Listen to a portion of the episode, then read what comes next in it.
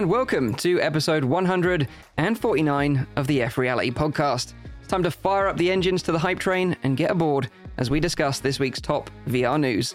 We're going to be talking about new leaked images of the next Oculus Quest. We have some news about VR Star Wars games such as Star Wars Squadrons and Tales from the Galaxy's Edge. We're going to be talking to our special guest, Zach from Zubulo Productions, about Vertigo and his experience with working with Valve. Zulubo, Mike. Zalubo. I, I got it wrong again, even though I asked him at the beginning what, how to pronounce it. Zalubo. Zalubo Productions. There you go. I got it right that time. and finally, Zim has got some new VR releases for you to look forward to next week. But for now, let me introduce you to the team, find out what's been their highlight of the week this week, and also let us know what you played in the chat so we can read out some of your highlights too. First up to the plate, this guy is half mad scientist, half VR gamer, but 100% rowdy. the one and only Rowdy VR. How you doing? I'm I'm doing fantastic. I'm uh, I'm very excited for today's uh, show. We have uh, I think a lot to talk about and uh, a lot of like conspiracy theories that are that are that are gonna go around this uh, this episode. I think, but uh, I've I've been doing great. besides you know munching on the news this week, I've discovered potato waffles in in Canada. So that I, w- I wanted to highlight that. Wait, what? That, this is a potato. Where it's a waffle shaped yeah, potato. like it's it's it's something else that thing. Like I've I mean I've discovered it in, in the UK when I was like there I think the first time because uh, Carol took me there um, to to a pub where they had where they served that. But they don't have that in Belgium at least not that I could find. And since I've been here in Canada um, I, I, all of a sudden in the shop I, I, I saw them in the store and they were like winking at me and stuff. So I just went in there and I, I bought like I think like three packages of them. So my, my freezer is like full with potato waffles right now it's so good. Wow. It's so good. I, I, love that because you're not playing that much VR right now. We've transitioned to just life experience. You know, what was it last week? you know, some great crisis with your job. Right? Now it's potato waffles. Oh, Who knows what's going to happen next week? Yeah. You just never know with this guy. Exactly. But that's your highlight. Nice potato waffles are legit. Yeah, for sure. yeah. I mean, if, if we're going to talk nice. about highlights, that, that is definitely. Yeah, we need to reach out for them, sponsor the show. Bird's Eye Potato Waffles.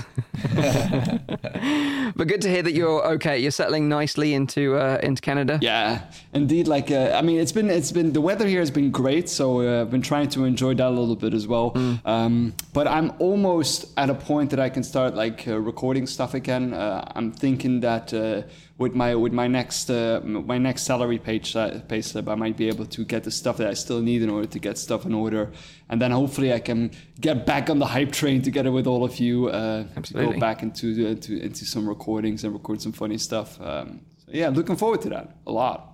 Good to hear it. Good to hear it. Well, good to see that you're you're safe and well, dude, and you're settling in nicely. Next up, this guy loves nothing more than to start off the weekend by popping bottles of champagne and dancing with psychedelic cats. VR streamer ZimDog5. How are you? How the fuck did you find that, Mike? Jesus. Got, Got my like BDI on you. Five five minutes of uh, of a stream. Yeah, I played uh, Chocolate, which Nathan had recommended a while back, and I was like, I didn't know what it was. I thought it was going to be something musical. I was not expecting at the end of my crazy, what I'd call the WTF Kitty uh, stream, which was a bunch of different things, including Vertigo and. Um, uh, and, and, a couple of other cat related games. Don't even start me on Cat Sorter, where you've got to put different various shapes of cat anus on cats. Not good. But Chocolate wow. was definitely one of the most kind of bizarre, high production quality games. And the best part about the end of it, although it's not my highlight, it just drops you out. That's it. Like you watch the thing, and then it drops you out. And then uh, you know, an hour or two later, you get a copyright strike. So that's uh, that's that's the way it works. Uh, but yeah, it was it was fun. It was a good one. Good recommendation from Nathan. If you haven't tried chocolate, uh, it's worth trying that out on Steam. Um, nice. My week's been good. I, have been mostly in planning mode. So a lot of you know I do an annual like secret barbecue at my place. Um, this year, thanks to the circumstances, uh, we're not able to get together t- together uh, as a group, and we normally do a whole bunch of things: poker, drinking, uh, walk in Scottish hillside, all this kind of stuff. Uh, instead, we're doing a virtual one, two days of binge gaming. Um, so have planned that out. We're hitting 16 different games, uh, wow. including some film watching and stuff in there, and uh, takes a lot of coordination to get that working. You know, with like 18 people on the invite. So um, yeah, it's that's what I'm looking forward to next week. So those of you who love a bit of a Zim flavored F reality. I won't be here next week. I'll be drinking and uh, doing some other things. But can people watch this It's a good excuse. no, no, no, no, no. This is, Oh, this is okay. pri- private event. Private event. Private online event. I wouldn't want to Okay. tease them. We're gonna have too much fun. Yeah. Plus, you'll probably get banned from all the platforms. Oh yeah, absolutely bad the way we talk. Yeah, yeah, definitely. Fair enough. Fair enough. Uh, so next up, this guy. He once kissed an alien, and uh, I think he liked it. It's our Dutch brother from another mother. It's of course Nathy. How you doing? Yeah, no, I'm I'm, I'm great. It was called uh, what was it? Alien again? Kissing a- simulator. Alien Makeout. Yeah, Alien, Alien Makeout, Makeout Simulator. On the was it the yeah I think it was DK2 DK days. one DK two Yeah, DK2? yeah. DK two days. yeah because it would be hard to kiss an alien without you know Thick stuff. yeah exactly. Uh, yeah, I should have not. I should have not shared that video with Mike. I just wanted to share something cringe that I did in the past. I should have not done that. I regret it now.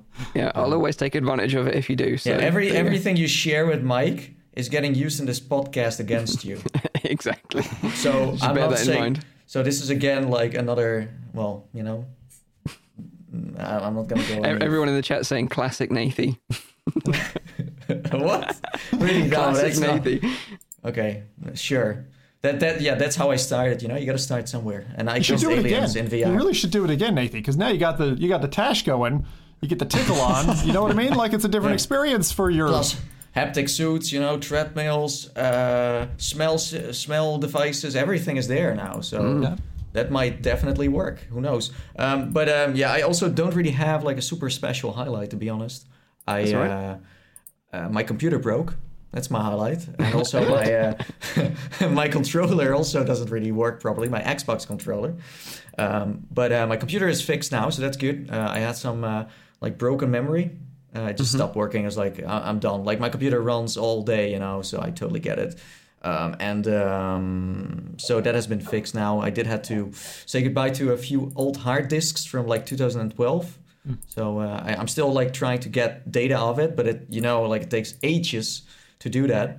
Um, and um, yeah, that, that that's about it. So I, I kind of want to save some time for this conspiracy stuff that we're going to talk about. Yeah, yeah, know? of course. And the thing is, as well, like last week, you were going to talk about Vertigo, and then we had such a crazy long show that we never talked about it. Yeah, So of course, we're going to be talking about Vertigo. Yeah, true. uh, this Yeah. week. So, Yeah. um, so now our special guest this week, the creator of the Vertigo series in VR, and also had a hand in Moondust, The Lab, and Half Life Alex, Mr.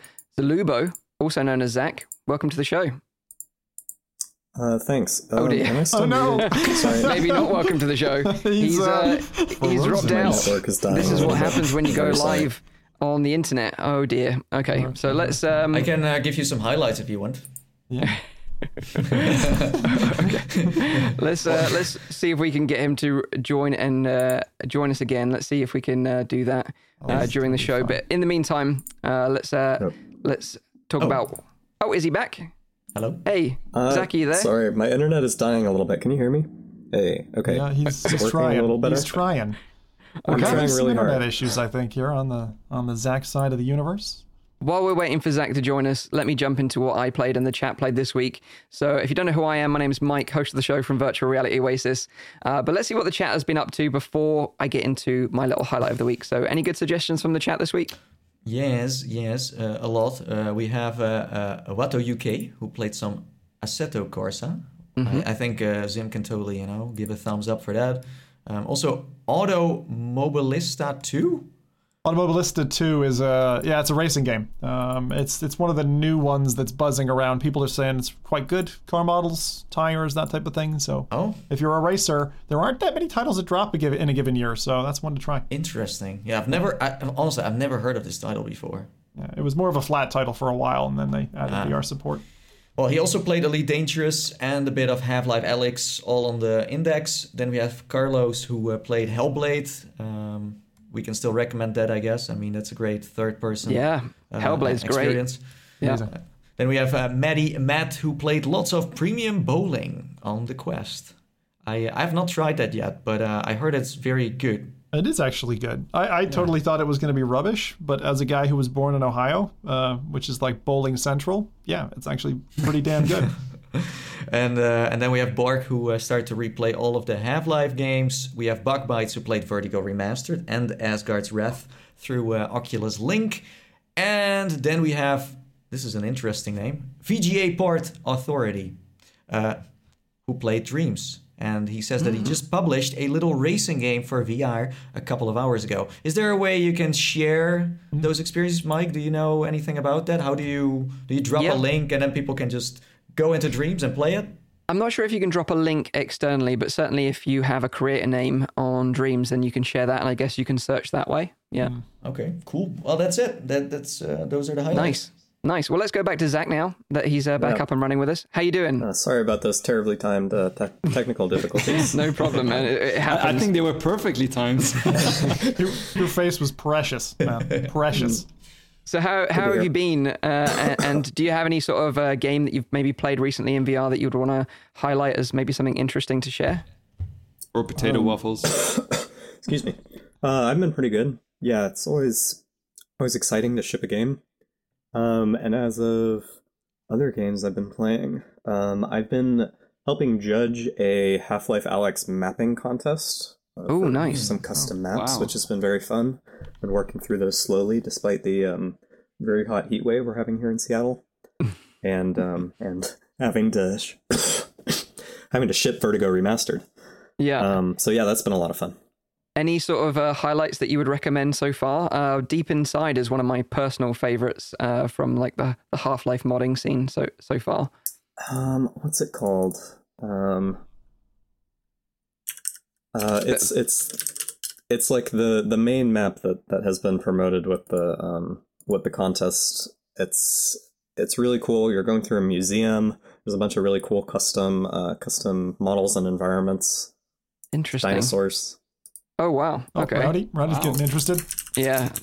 Definitely. Rowdy That's loves really uh, anything Rowdy, with dinosaurs yeah. in. Rowdy's all over it. Yeah, yeah. And I can't Yeah. remember the name, and I am looking it up right now. Okay. But you'll be uh, you're judging these um these maps and, and, and will you be sharing these on your social media like which one with the winners and stuff like that or where will these be shown uh, shared? Um, it's the competition is called Vault Maps. Um, I don't know when the competition is ending. Pretty soon though, in the next week or two. Okay. Um, and yeah, once once the winner is announced, I'll I'll be sharing that for sure. Awesome. Awesome. We're definitely looking forward to chatting to you later on, not only about Vertigo, but also your experience with working with Valve, because I, I understand you helped those out with like the lab, um, Moondust, and also the uh, Half Life Alex as well. So that, I think it's going to be a really interesting discussion to talk about. Um, but the thing I want to highlight this week, um, it was going to be Vertigo Remastered, and I'm not just saying that because Zach's here on the show with us, but I did actually really enjoy the game. Uh, but we'll get into more of that later on. Uh, the thing I want to share uh, with everyone right now, though, is uh, my experience with Dreams. Um, so, Dreams is a PlayStation exclusive title uh, developed by Media Molecule, same team behind Little Big Planet series. Um, and we've discussed it previously on the show uh, as it's uh, going to be uh, was going to be released with a VR update. And basically, it's kind of more of a platform than a game. And you're giving all you're given all these tools to create your own games, animation, music, sculptures, pretty much anything. Um, and is only limited really by your own imagination. You know, you can go a bit wild. So if you're a creative, you'll really love this. Um, but for me, you know, I don't have time to spend hours and hours learning how to use these tools. So I just went in there, explored what they call the Dreamiverse, and, and checked out content made by other people. Um, and the cool thing is that this week, I think it was on the 22nd, uh, Dreams got this update. So it had VR support. So now you can dive in with the PSVR and people can uh, categorize their content that they make as like, you know, VR compatible or exclusive to VR. And you can go and check out all these like interesting titles with a VR headset.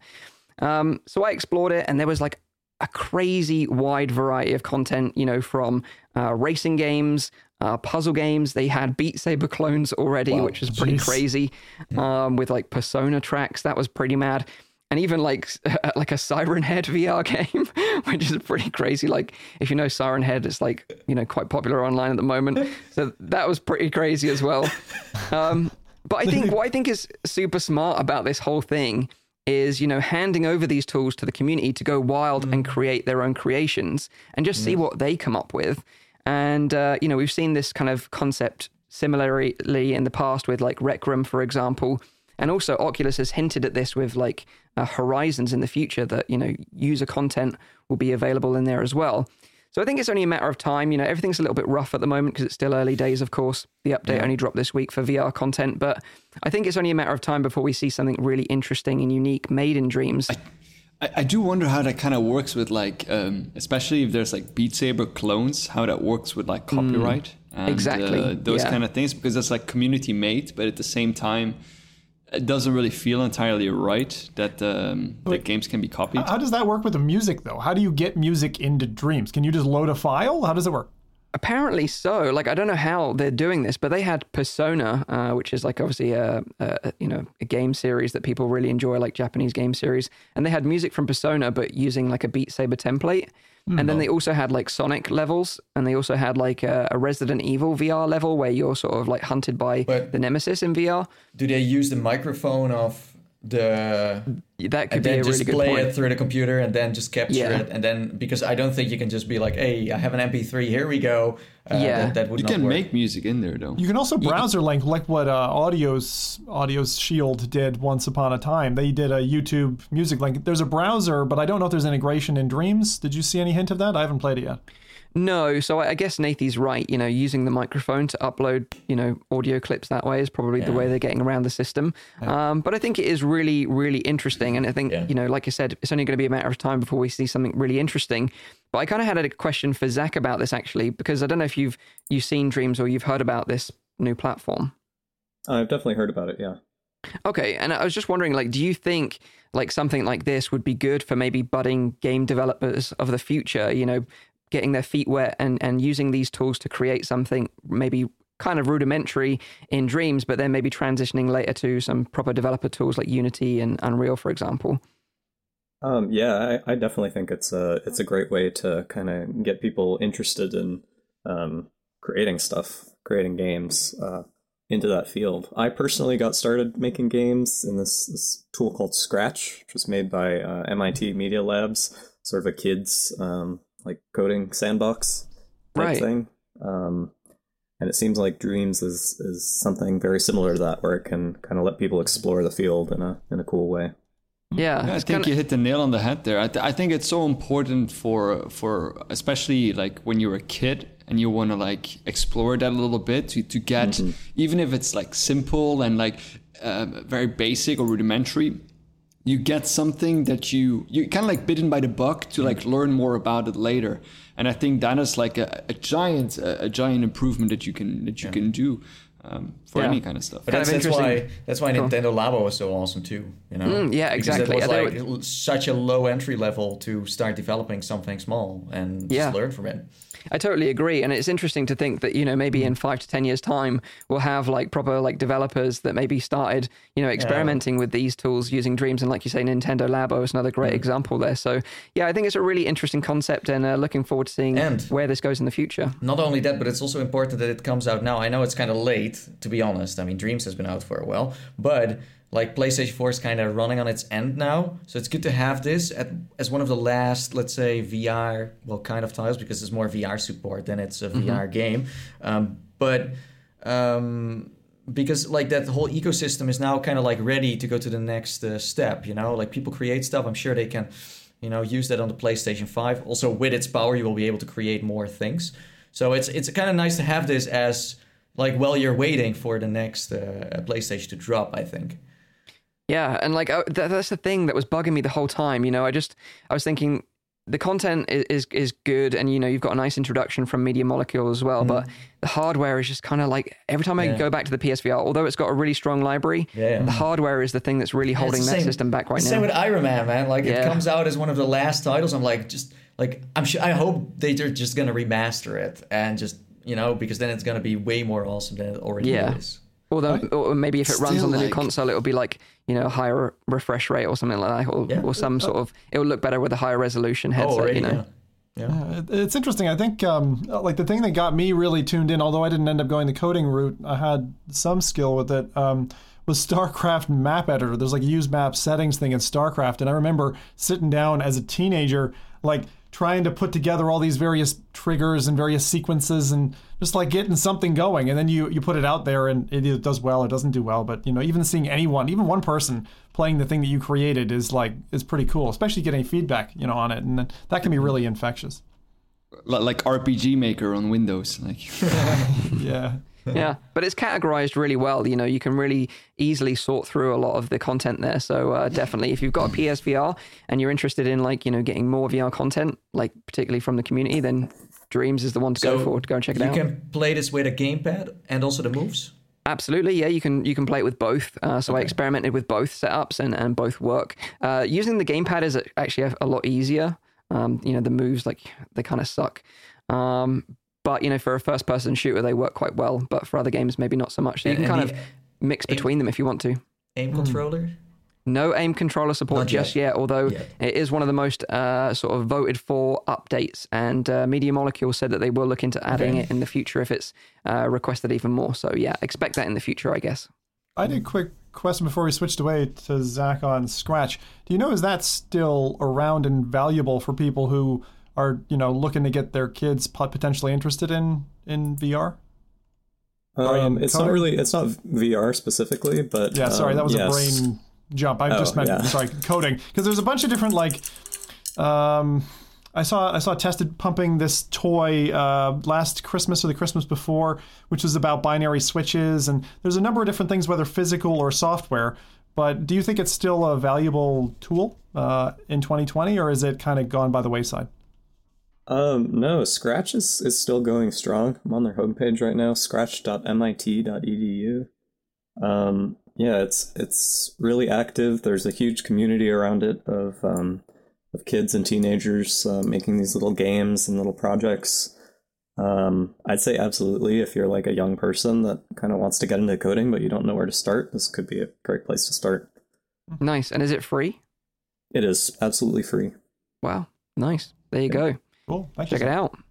Uh, so let's jump into some uh, news then. Uh, but before we actually, before we get into some news, I want to give an update uh, about a discussion that we had last week on the show about Microsoft's Flight Simulator. Oh, okay. So I had a theory last week about the game, and I said that it would struggle uh, to get VR support as it would be released on the PC Xbox store. You know, the Xbox, like the Oh, PC yeah. Windows store. Exclusive. Yeah, and uh, you know it wasn't coming to Steam. And uh, I said, you know, the Windows PC store doesn't support any other VR headsets apart from Windows Mixed Reality. Um, well, a fan of the show, Joe uh, Caprich, uh, got in touch and stated that he has an Oculus Rift. He also has Xbox Game Pass, and that he's able to play the Xbox Store version of No Man's Sky, which does support VR, using the Rift, which then goes and hooks into Steam VR. So although it's on the Windows PC store, when you play the game uh, with another headset other than a Windows mixed reality headset, it uses the Steam VR uh, hook in to, have- to play the game. I yeah. have never, I've never heard about that. It's Well- like it's like the unexplored territory where we never go, basically. kind of There's, is, but there's it, like yeah, there's go on, like Zach. Tetris effect on the on the Epic Games Store. So exactly, is- yes. I don't know if it's still an exclusive, but it's, it's on the Epic Games Store and it has VR support, but it just launches Steam VR when you play with Steam VR. Exactly, and With VR. Subnautica does as well uh, through Oh, yeah? Epic Games. um, So yeah, there's some interesting use cases there that I'd completely forgotten about that, that do hook into Steam VR, being an open sort of for, sort of platform. Um, so potentially, you know, Microsoft Flight Simulator could get VR support using Steam VR, although it won't be officially launching on Steam, which is again kind of interesting. It's like a hybrid, like you're buying hybrid games where it's like, yeah, okay, it's on the Epic Games Store, Windows Store, but it's also Steam. So it's Yeah. kind of, it's almost like like you like playing, for example, Ra- Rainbow Six on Steam, but through UPlay. It's kind of like the same thing, but then it's VR support that kind of Multi-layer. Yeah. Yeah, kind of in that way. So uh, yeah, I just wanted to say thanks Okay. for Joe Yeah. for emailing and just like letting us know because you know it, it, we we sort of like you know theorize and hypothesize about things sometimes and sometimes we get it wrong. So it's it's great for people to email and say actually this is the case. I've tried this out and it does work. So uh, yeah, thanks for the email, Joe. I still think I Really still think the appreciate reason why it's not coming uh, to VR is because it's an Xbox title and Xbox doesn't have a VR headset, so it wouldn't make sense for him uh, to already release it exclusively because they would lose uh, on their on their main store. But I would argue that there's probably a bigger simmer community on PC than there probably is on Xbox. I don't know. I would say so by far. Yeah. So uh, you know, I think they would be alienating a lot of their their user base, and it's like one of the most requested features I think at this point. And they are acknowledging it. It's just a question of when it's going to happen. Uh, I think I think if you would visit uh, Phil Spencer uh, at his office, I think there is a secret drawer with very interesting headsets in there. Quite possibly. Quite possibly. Uh, although, like you know, Microsoft are in talks with Facebook at the moment. You know, with collaborations with Mixer and Facebook Gaming and stuff like that. So you never know where this uh, relationship might go in the future. They've had good news. relationships in the past. You know, shipping That's- Xbox controllers with the original Yeah, CV1. That's so true. Yeah. we never know where Plus- this might go. Plus, I don't have a platform anymore, so I'm, I'm No. waiting for a new one, anyways. No Yes. mixer, you know. So that's a quick update from last week's show. But let's get Hmm. into the news of this week's show and kick it off just with the biggest news uh, of the week this week. And this is Uh-oh. these images leaked online of a supposedly Oculus Quest 2 headset. Now, we've known for some time, of course, that Oculus are working on a new headset. We've talked about it on the show before, and we kind of stated that it was likely going to be announced during Oculus Connect 7, which is later this year. But this is the first time we've ever seen any images of a headset. And uh, these images came from a source on Twitter known as Walking Cat. He's a notorious leaker of tech from companies such as Microsoft and Samsung, and he even previously leaked the HP Reverb G2 uh, a full week ahead of its uh, official announcement. So he does have some credibility. Um, but further to the images that he showed, which were kind of like uh, promotional renders that you would see on like a website or something like that. We also got some further images leaked from an anonymous Redditor who posted some more sort of raw looking images of the headset itself. Uh, with sort of like uh, you know uh, stickers on them from the factory, uh, warning about I think it was FDC compliance and stuff like that, uh, giving more credibility, of course, to these other rumors. Probably Um, a developer, I guess. I guess so, yeah. Because the I think they posted on Reddit uh, and then they quickly deleted their account, so it was kind of on there. And by that point, Brave step. It, was already shared. Yeah. Imagine if they find out you're that one developer who Oh yeah, you posted, wouldn't want to then, be uh, that then person. you're out of the whole business, I guess. No. Um, so let's talk about it, like because I think these images are super exciting. There's lots of uh, interesting uh, aspects of the design to talk about, and I think we'll just go over it kind of step by step. And maybe we should just start with the design because you know, for those of you that are listening to the show, you should check out the images. We've all posted them on our Twitter accounts, so go check them out there. Um, but the, one of the biggest things about this headset its design is that it's completely white. Um, so what do you guys think about the the new white design? Are you digging it, or you uh, you want to go back to the sort of Well, black um, headsets? Well, first of all, those first renders that you mentioned, the headset was white, and then the developer guy posted it uh, or girl, uh, and uh, then it was gray, kind of. Or is it maybe the light that shines on it? But Mm-hmm. I think it's gray, the right? Do you remember this? We we had like the exact same thing when the Go landed. Like initially it looked like silver, and then when you saw it under certain conditions, it looked like this horrible gray color. And then the the end the end product is okay. Like it's a nice It's a of gray. ma- but is this it like a mix white, of white. white and gray, maybe? You don't know until you see it in, in production. But I, I still think that we've got two sets of images here. Like you, Yeah, the we one that. Mike was talking about, which is asset tagged. Yeah. And obviously had serial numbers bleeded out or something like that. Yeah. I think that's an older version of the same headset that you're looking at, and then the promo images because of the change of the strap. Because you've got this kind of very quick add-on Go strap on that initial image, and then you switch over to kind of a hard strap on the. Oh new no, one. I think that is the same strap. Uh, it's just the way that they've done it in the render that makes it look more rounded and rigid. But I think it is actually loose, like the uh, the initial images, uh, because I don't think so. it's the same with the Go um, promotional images. They used the same round look. Like it didn't look like a loose strap in the in the rendered images. It looked like a round strap. Um, so I think this is like uh, I would disagree there based on what I'm seeing in the image. Just in terms, Okay. what I think is, and I know we're not talking strap just yet, but you said color, right? Do you, do you like this color? Yeah. A lot of people are talking about white with fingerprints. I mean, I, I shared a horrible image of my original CV1 uh, picture with some of the other tubers, and um, like the black for me, I have weird like grease on my hands that if I touch anything black, like a matte black poster, like that poster behind me, my thing, if I put my hand on there right now, my fingerprints will be on there for life. Like I've got that kind of weird context to me. So anything black, I have to stay away from. Anything black and glossy or matte. So white for me, fine. I will accept it. I think it's a it's kind of a cool look, and it is funny that they kind of stole from PS5. It's like the same kind And of like look it, and feel. it depends on what like coding you like uh, paint over it. For example, I'll have like an Xbox controller that is also kind of like white. After two years, it's still not dirty, even that I'm holding it in my hands nonstop. It's sometimes what you you know paint over it. So if if that's a good coating, it's fine. I guess. I guess. I okay. hope. So, so are you And liking the- this the new thing white is- design then, or are you sort of thinking? I, uh, uh, you know, I, I care about what's going on on the inside. Um, I think, yeah, black is uh, usually, you know, better in terms of how it's gonna look after a couple of years. But again, dude, like for me, uh, a VR headset are you know it's about what's inside and not really outside. To me, I the, think the- it's the problem that I see with, with these images is that we, we don't have a date on them. We don't know how old these images are or uh, when these renders were made, and I think that is still like a like a problem with like you know making an estimation of like what stage are we looking at.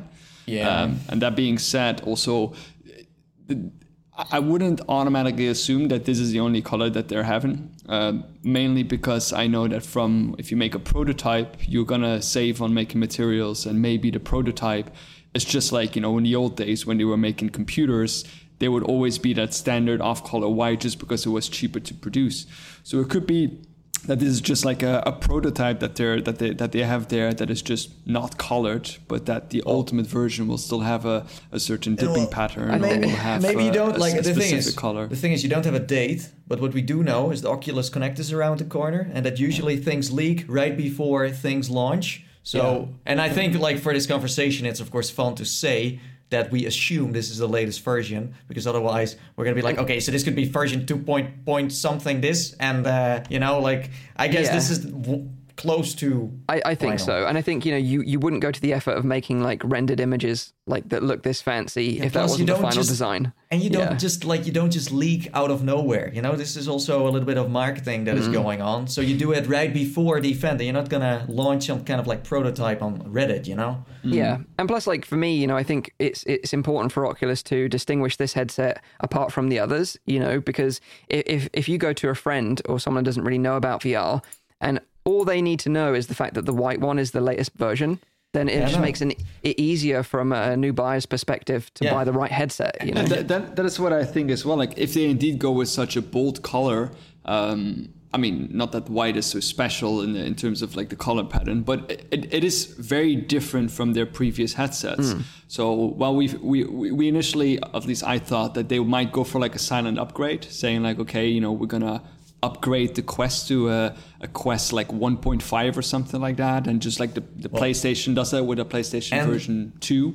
But that's not really what's happening because they're if they're indeed gonna release this with like a new color, this is really like to show off and to like say this is something different. Mm. But they also they also learned weird. from the past because when we were at PAX and they were trying to sell the Rift S to people and the Quest, they had to actually do quizzes with them to tell them what the differences were. Yeah. So doing this uh, Yeah. is is of course way uh, uh, smarter, and I think that's the main reason why Yeah. it has this color. Because, like, you know, remember at Christmas, you know, tho- those horror stories of kids that wanted a Quest Oh, yeah, ended up getting something completely different because of the confusion in the market, because there's so many just generic looking black general, boxes in the market.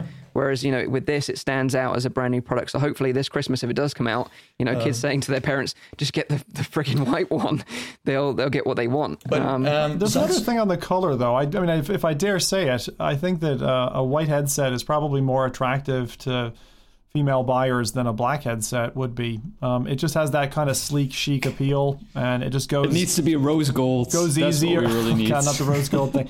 uh, it go, go, goes easy, you know, on the eyes. Um, the one thing is, like, I think in that color scheme, it's as you say, it's like really easy to take it, uh, you know, take it apart from any other headset, and it's it's very interesting that they sunset the Go. You know, in the same step, like sunset the Go, these things start leaking. I mean, in my opinion, if you're asking yourself the question, and similar to what Nathan's saying there, is this an intentional leak or is this actually, you know, a breach? I think this is an intentional why, why, leak. why, why, why, why would a developer leak this stuff? If you are working on a game, you're not gonna put yourself on the spot. It's, it's complete BS. Like you, this is this. It's the same with when when other headsets popped up. Um, you know, people only leak leak it if they have, let's say, uh, for example, the guy, you know, the the cat guy. You know, he does very well on social media with these uh, leaks. You know, um, but um, something that um, I think is interesting that because it has this gray color or this white color, we'll, we'll f- soon find out what it is.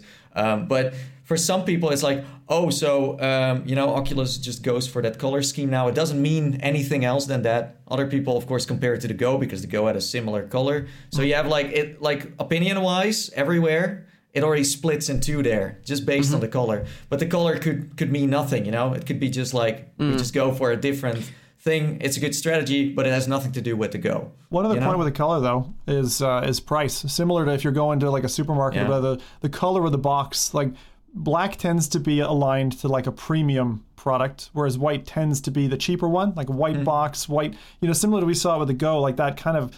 I'll, I'll give it that terrible gray color looks cheap, but the whole mm. point is you want to make your cheap product look cheap, so that you've got that already in your head when you're looking to buy it. But also, if you move on, like if you move on to design right now, it looks very cheap, anyways.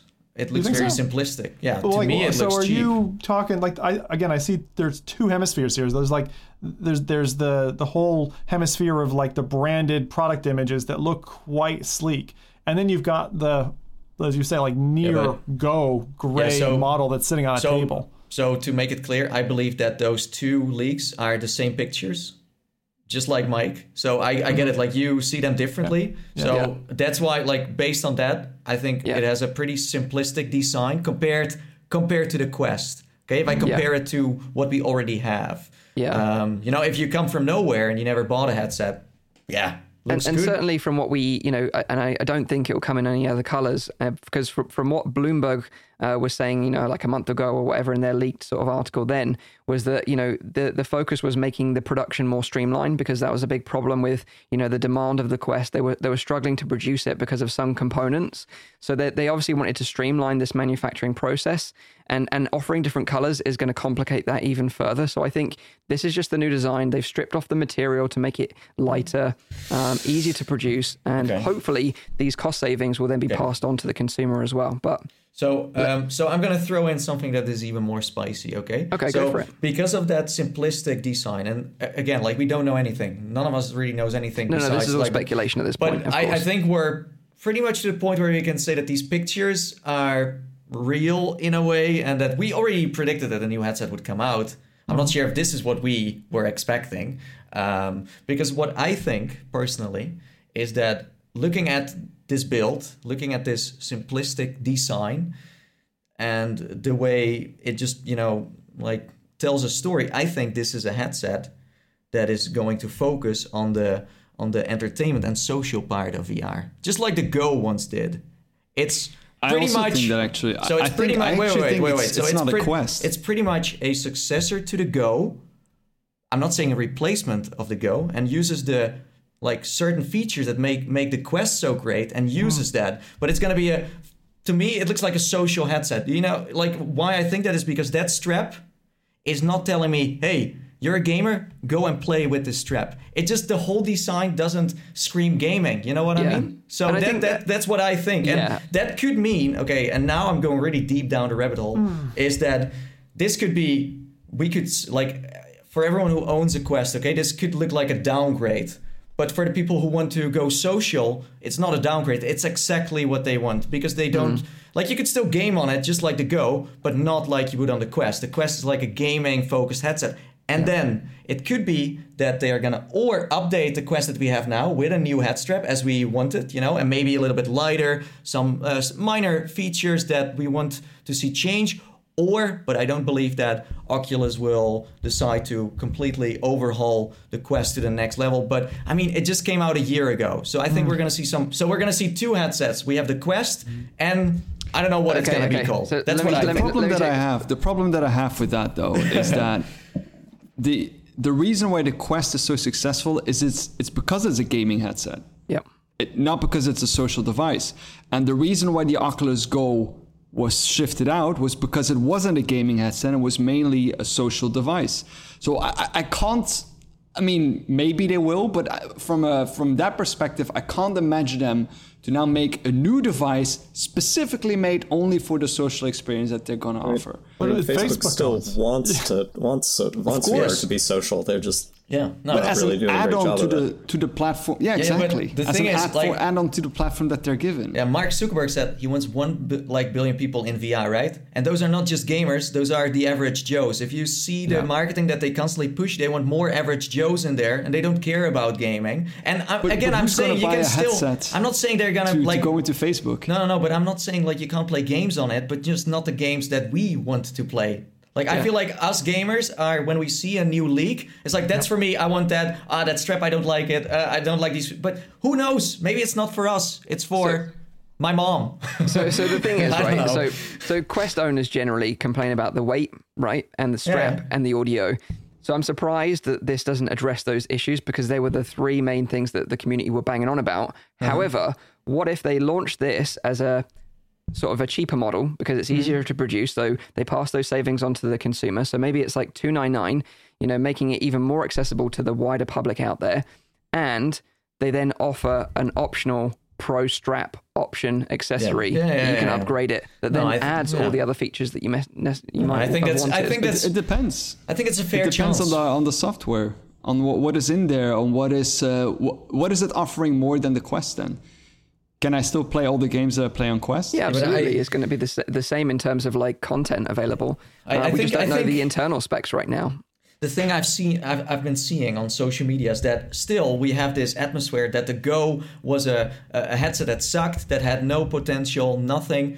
Like a lot of people have never tried it. They have never seen those social features. They, they have never seen what gets developed behind the scenes. For example, my brother works with Go's, and you know, people in um, you know in, in, in the healthcare love it. You know, it's getting used a lot. It's just that three DOF, yes, was kind of you know on the edge, and that's why I think they're just gonna try it again with a cheaper model that is now six DOF because that's that's really nice to have. So I think what you're saying, Mike, I, I totally agree with that. Um, maybe you could still game on it, but if you want to downgrade it, you also have to maybe uh, like if you if they want to sell for a cheaper price, that m- might also mean hardware wise. Like the Quest is already running on its limit. I feel like if you downgrade the hardware even more, what are you gonna play on it? So I feel like if you just use it for the entertainment part, social, you don't need much power. So you could technically downgrade a little bit. Hmm. I think we're already on the edge with the go with the Quest that we have right now, hardware we wise or not. But, but are you saying that you will still be able to play all of the Quest games on this downgraded No. uh, device? I think because- so. Th- th- There's no way that they could they could segre- segregate the, could- the, the market into two different headsets and two different stores. But that can you are- are downgrade more than the Quest already did? Because the No, no, no. Quest, as I said, is already pretty. But like the hard the hardware is becoming cheaper since the Quest originally launched. You know, so like the Yeah, yeah. chipsets will have evolved. You know, maybe it's got the eight so three w- five. what you're saying is Okay. that this will replace the Quest. I think so. Yeah. replace the Quest. I, don't so, think it's yeah. going to So replace the Quest. Yeah, it's really interesting. We seem to be at a divide here, and uh, just to challenge one of the points you made earlier, uh, Mike, because you were talking about the, the the comfort and the balance of the headset, which is one of the main complaints, right? Comfort. But like what I see in this headset, when I see it, and particularly in the most recently leaked images, is a really shallow headset that's balanced to a point and uses a feature that no headset to date that I've seen has used, which is like a nose hole. Like they've got a specific cutout for your nose to kind of like insert your nose between the lenses. It doesn't poke no flaps. below, no flaps. Um, instead, you have these like rubber eye cups, which could be used to do two things that are really beneficial. Uh, on the side, when you see the positioning of the the strap as well, like where the strap connects to the headset, it's at a more forward position than they've done before. Probably as far forward as they can to get that balance a little bit better. They've cut out weight in the headset. That's really clear to me. And they've kind of brought it closer to your face. This will do two things. Number one, it addresses the comfort factor in terms of the overall weight of the headset. The positioning of, of the fulcrum point will balance it out. And the lenses coming closer to your eyes per- perceivably could help your FOV. You could actually get a slightly bit better field of view in these lenses. But at this I- point, I- you I think agree that the, completely you think the strap is going to be rigid at the back, don't you? Like you think it's going to be. I yeah. See, what I took from those promotional images is that this was this was this was the kind of story in my head. Was they first were prototyping and they put the Go strap on, which is a lovely soft strap if you want to lie down. It's the best strap for you know lying in bed or whatever. Um, but it's not good for aggressive Beat Saber or Six DOF games. It, it's just not. It's No, too it doesn't, slippery as I said, it doesn't scream for gaming. It, it's not a gaming exactly. strap. It doesn't scream for, and that's why I think that what they've got on there is actually a soft top strap, but then coupled with what looks like quite a uh, an in- ingenuitive uh, belt strap that kind of has some connector here that allows you to adjust the size of it, but it's actually rigid. And I don't But mean if- hard rigid, but like a firm plastic. The problem is, if you look at the um, the the darker grey images, the adjustments dial or the just the adjustment bits at the back are exactly the same as on the the render. So it, I I- you know I think they are exactly the same, and I think it is going to be a, a soft go like head strap. But let, Yeah, us But do you think like that weird like sidebar material that's on there as well? Because on the on the gray images, um, you actually see a, and I'll zoom in here for a chat what I'm talking about. Yeah. On the gray images, you, you see a kind of um, what looks to me like a flat white plastic along the side, whereas Yeah, in the yeah, yeah. gray images, it looks like a like a material, like a, a material that's actually got a kind of um, uh, like a, a great pattern to it that I think for two things. I think it would look end up looking cheap really fast because it'll get dirty, won't be washable, kind of like the fabric on on the CV1 or or the Quest at the moment. So I'd be really surprised if they ship with that. But if they're going for the the fork, But Mike they're still not going said for an that they would upgrade, have a pro strap as well, huh? Potentially, Right, that's I my think guess. that's a good idea, and I think that's a good idea because the the idea Okay. of selling like the the advanced model if you want a game, great because it takes cost out of the device, Yeah. and like mm-hmm. what Nathan said, it makes this more of an entertainment slash viewer Yeah, but- headset. but it takes Mike- up what Go just lost. But Mike, you're saying that you well, that's like the guess right now that this one that we see and might be in it, like we might soon see more pictures of like a different, maybe an improved version. That that will replace the current Oculus Quest that, ha- that we have now. So they go even cheaper. Uh, I but think so, maybe yeah. like I think what so. I think is going to happen, as I said before, is that this will be a headset, the cheap version, six DOF, that focuses more, as I said, on entertainment. Is not necessarily for the you know heavy lifting. And then the Quest that we have now might be improved with some new features. So they have two headsets. So they Hmm. sell two standalone headsets. So the Rift S, well, we know what happened to the Rift S, but they have two standalone headsets. So you can pick very cheap or But very I expensive. almost think I almost think we're going to be uh, they're going to be doing the same thing like they did before with the Rift and the Rift S. Well, they're going to then, completely then we're release it. screwed. Then we're screwed Yeah. because This is the no one like let's say I'm, I'm It's with problem. Mike on that one. Like the I'm with current- Mike on that one. The Yeah, current they will. community, the current community doesn't want this, okay? No. But the average Joes do want this. But wait, remember, wait, wait, the wait, current wait, community I didn't want the with Rift. S either. No, and, no, no, and but that's it- what they got. No, no, yeah, that's true. But I think it might like we like. I, I also don't want this. Okay, if we're up talking about the doom scenario right now, but I think outside of that, price wise, and also like downgrading it Hmm. to that point, Facebook Horizon, social push. I think could be a really big like it might be like a loss for the current community, but with the Rift S, they already showed that they don't But really the problem, care. The problem So that they- I have with that is I that. I, I see Facebook Horizon more as an add-on to the headsets that are already there. Because in order to push that platform, you will have to have a community that's already as a free upgrade. If they make Facebook Horizon only to work with with a new headset that you specifically need to buy, then it's doomed from the start. No, Nobody's not saying that, is invested it? in No, I'm Nathan, not is that what you're saying? No, Because I I'm don't think saying that that's not what I'm getting. Because like I think it, it makes sense. It's to- social push that they yeah, want to do. market with it, make it cheap, make it the thing that, as he said, your mom would But pick up. who's, but who, who's right? going to buy this headset if you can't play the games on it? Loads of people because Yeah, that's the whole point. there's- Like the Go had a huge people. market as well. It's six off. You can actually do quite a bit of six off, even sitting, even moving around. Yeah. It's, and, and with Mike's idea Yeah. strapped Yeah. onto that, with the pro head, head strap, this actually works out as a really the- compelling business model. The thing is, like this. I don't see them having two different headsets before Christmas.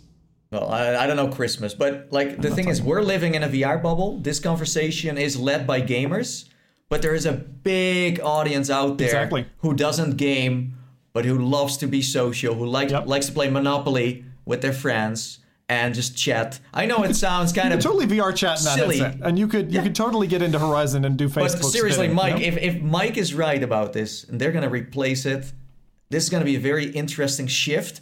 And then it's the moment to have another tech giant to jump in and be like, listen, this is what we have, and we do get you gamers. And then you have maybe a split, but this is a good opportunity for other competitors to maybe then jump in. So, so when I see these images, there's one quote that always keeps sticking in my mind, and Yeah. that is uh, Brendan Iribe.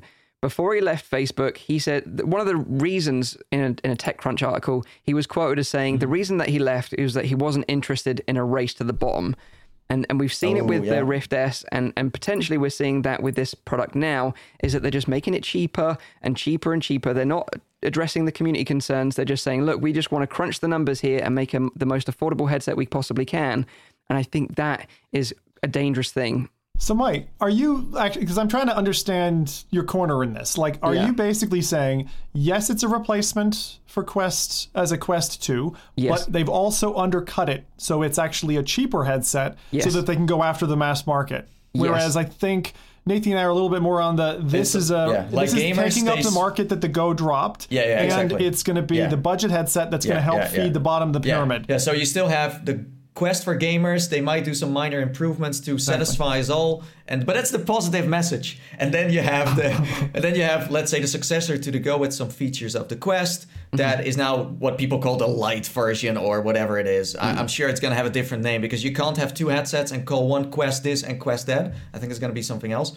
But yeah, that's what I think. But that's the positive version. What Mike says could probably also happen based on what yeah what what people at Facebook have said who work there, but also with the Rift S. Although you know Rift S, we do need to realize that Rift Rift S was on the like uh, the edge of what PC VR uh, gaming right now is. You know, just in general, the PC VR uh, market isn't doing that well compared Yeah. to standalone. So that's maybe something to weigh in as well.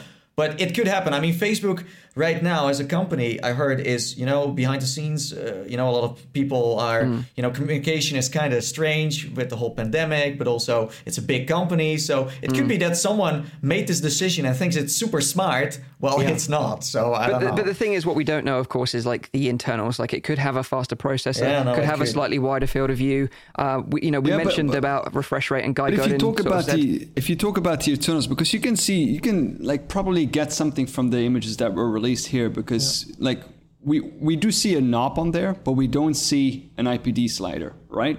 We don't we don't see something that is. I know that you that you think that there might be some space in between to still like shift the lenses. I think so. Yeah. Um, but w- what I'm thinking actually, and especially because we're having this conversation now that this might be a Go successor, I'm thinking then that this, if there's not an IPD slider, that this is a single panel, panel device, yeah, so not a dual panel, single panel, and therefore it will also be an LCD panel. So not OLED like the Oculus Quest. but I'm thinking that this will be a single panel, and if it's a single panel, that means that also the refresh rate will probably be lower than the ones that they're pushing out, unless they're coming with a new, different kind of. Uh, uh, But I, I think panel I think the way like when I say successor to the Go, people constantly go like fired up, Yeah, like- no, no, Poor but Zach, Jesus Christ, lads. yeah, Poor sorry, Zach. Zach. Zach, Ah, sorry, geez, we're, it's we're, we're coming triggered. to like the just- just- spiciest just- podcast. So, so, so, like this is my this, like. Okay, you, you go will have- first. You can go I think first. it will have yeah. bumped up specs. I think it will be faster than the current Quest. Okay. I think it will have probably From a higher uh, field of view. It will be a nicer headset in the headset itself. Yeah, but in the headset. So at but why? 299 Why at would you do 299 that? At two ninety nine, but with the optional hundred dollar Pro Okay. strap. So then you got. Hundred bucks for that strap. I reckon Why? so, and then it will compete with the, the current current Quest.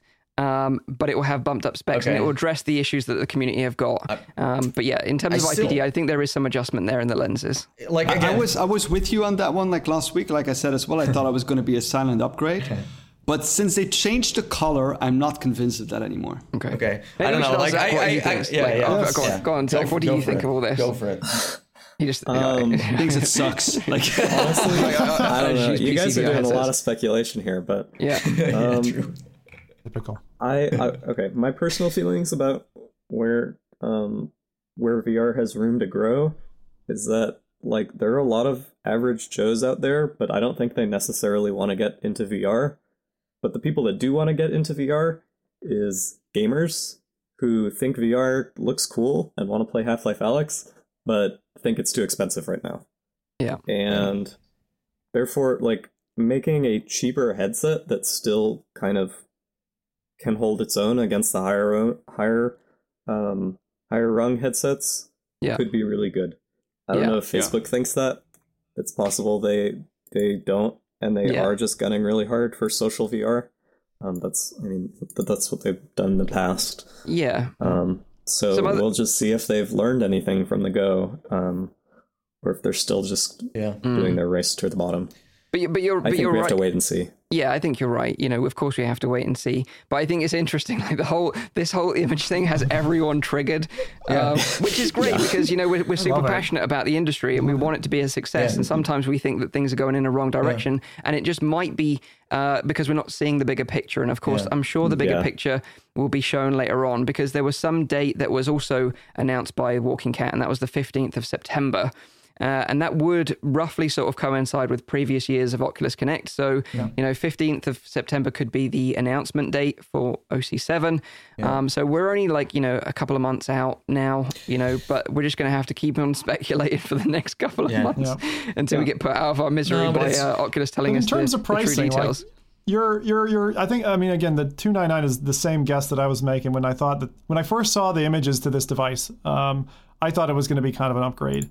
And then I saw, saw the kind of what I what I read as internal prototyping images and it kind of changed my view a little bit. Um, I do think that this is going to be something that's going to be cheap though I don't think it's going to release at the same Yeah. price I do think 299 is right can't on the money You can't speculate on price if you don't know what the device is aimed Well, for. but I, or I what is think that they're there. not going to change the. I mean, it doesn't seem like they're going to change the CPU in it. Like, why? Why would they? It would. It would segment the market in terms of the devs. Um, why don't they just go for you know the replace like what?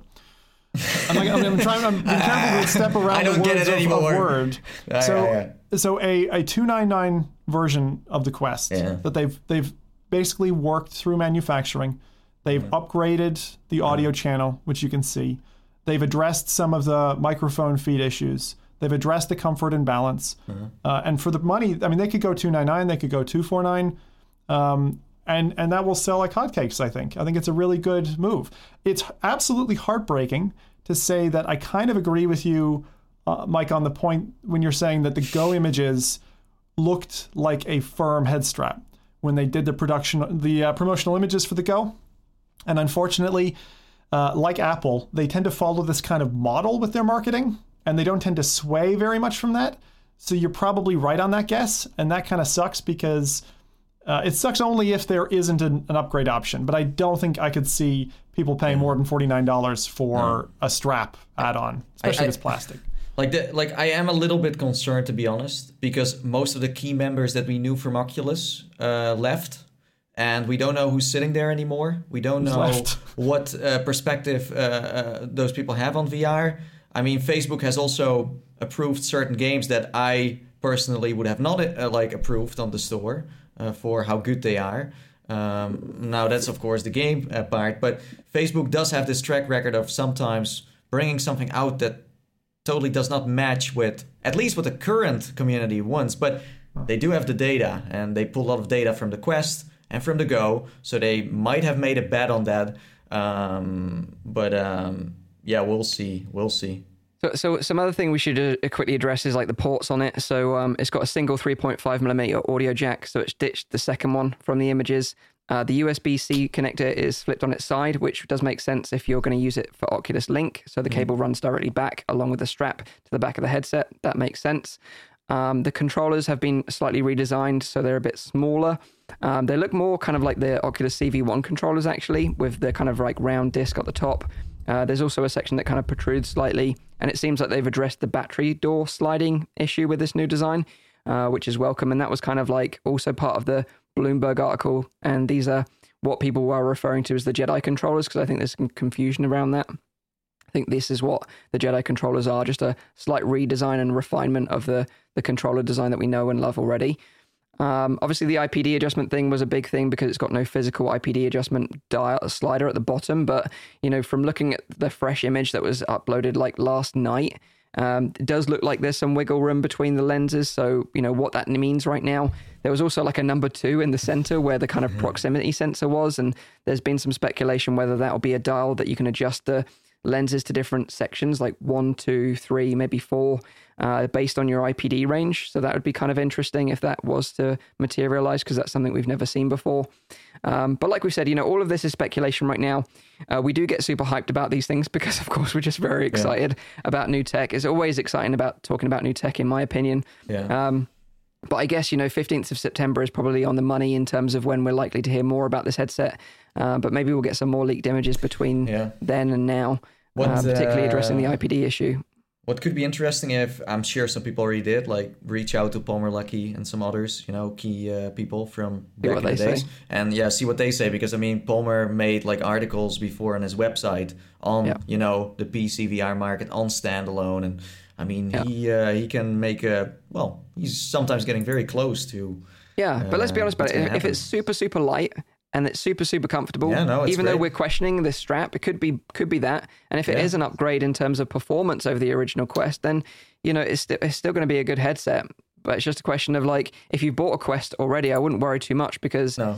You know indications are saying this is a light version, but the content across the two headsets are going to be exactly the same. So you know, It, it, it's Do you think it's- on the strap, guys, that they've um, addressed the modular nature? I mean, there's a huge community out there of adding to the Quest and like pimping it out, right? Changing out the head strap. Like they could go and learn from what Vive did not do so well with how you connect the head strap to the actual device. So if they made that robust and really easy for people to then mod 3D print they and actually go with their own consider- connectors, Considering it's Facebook, awesome. I don't see that. they don't. happening. They don't want people don't to mod it. happening. They don't want people to mod it. I think like all those uh, Franken quests we have seen. I think Facebook does not like that stuff because they want to sell something that is good. It proves that Oh. their products are just not there yet.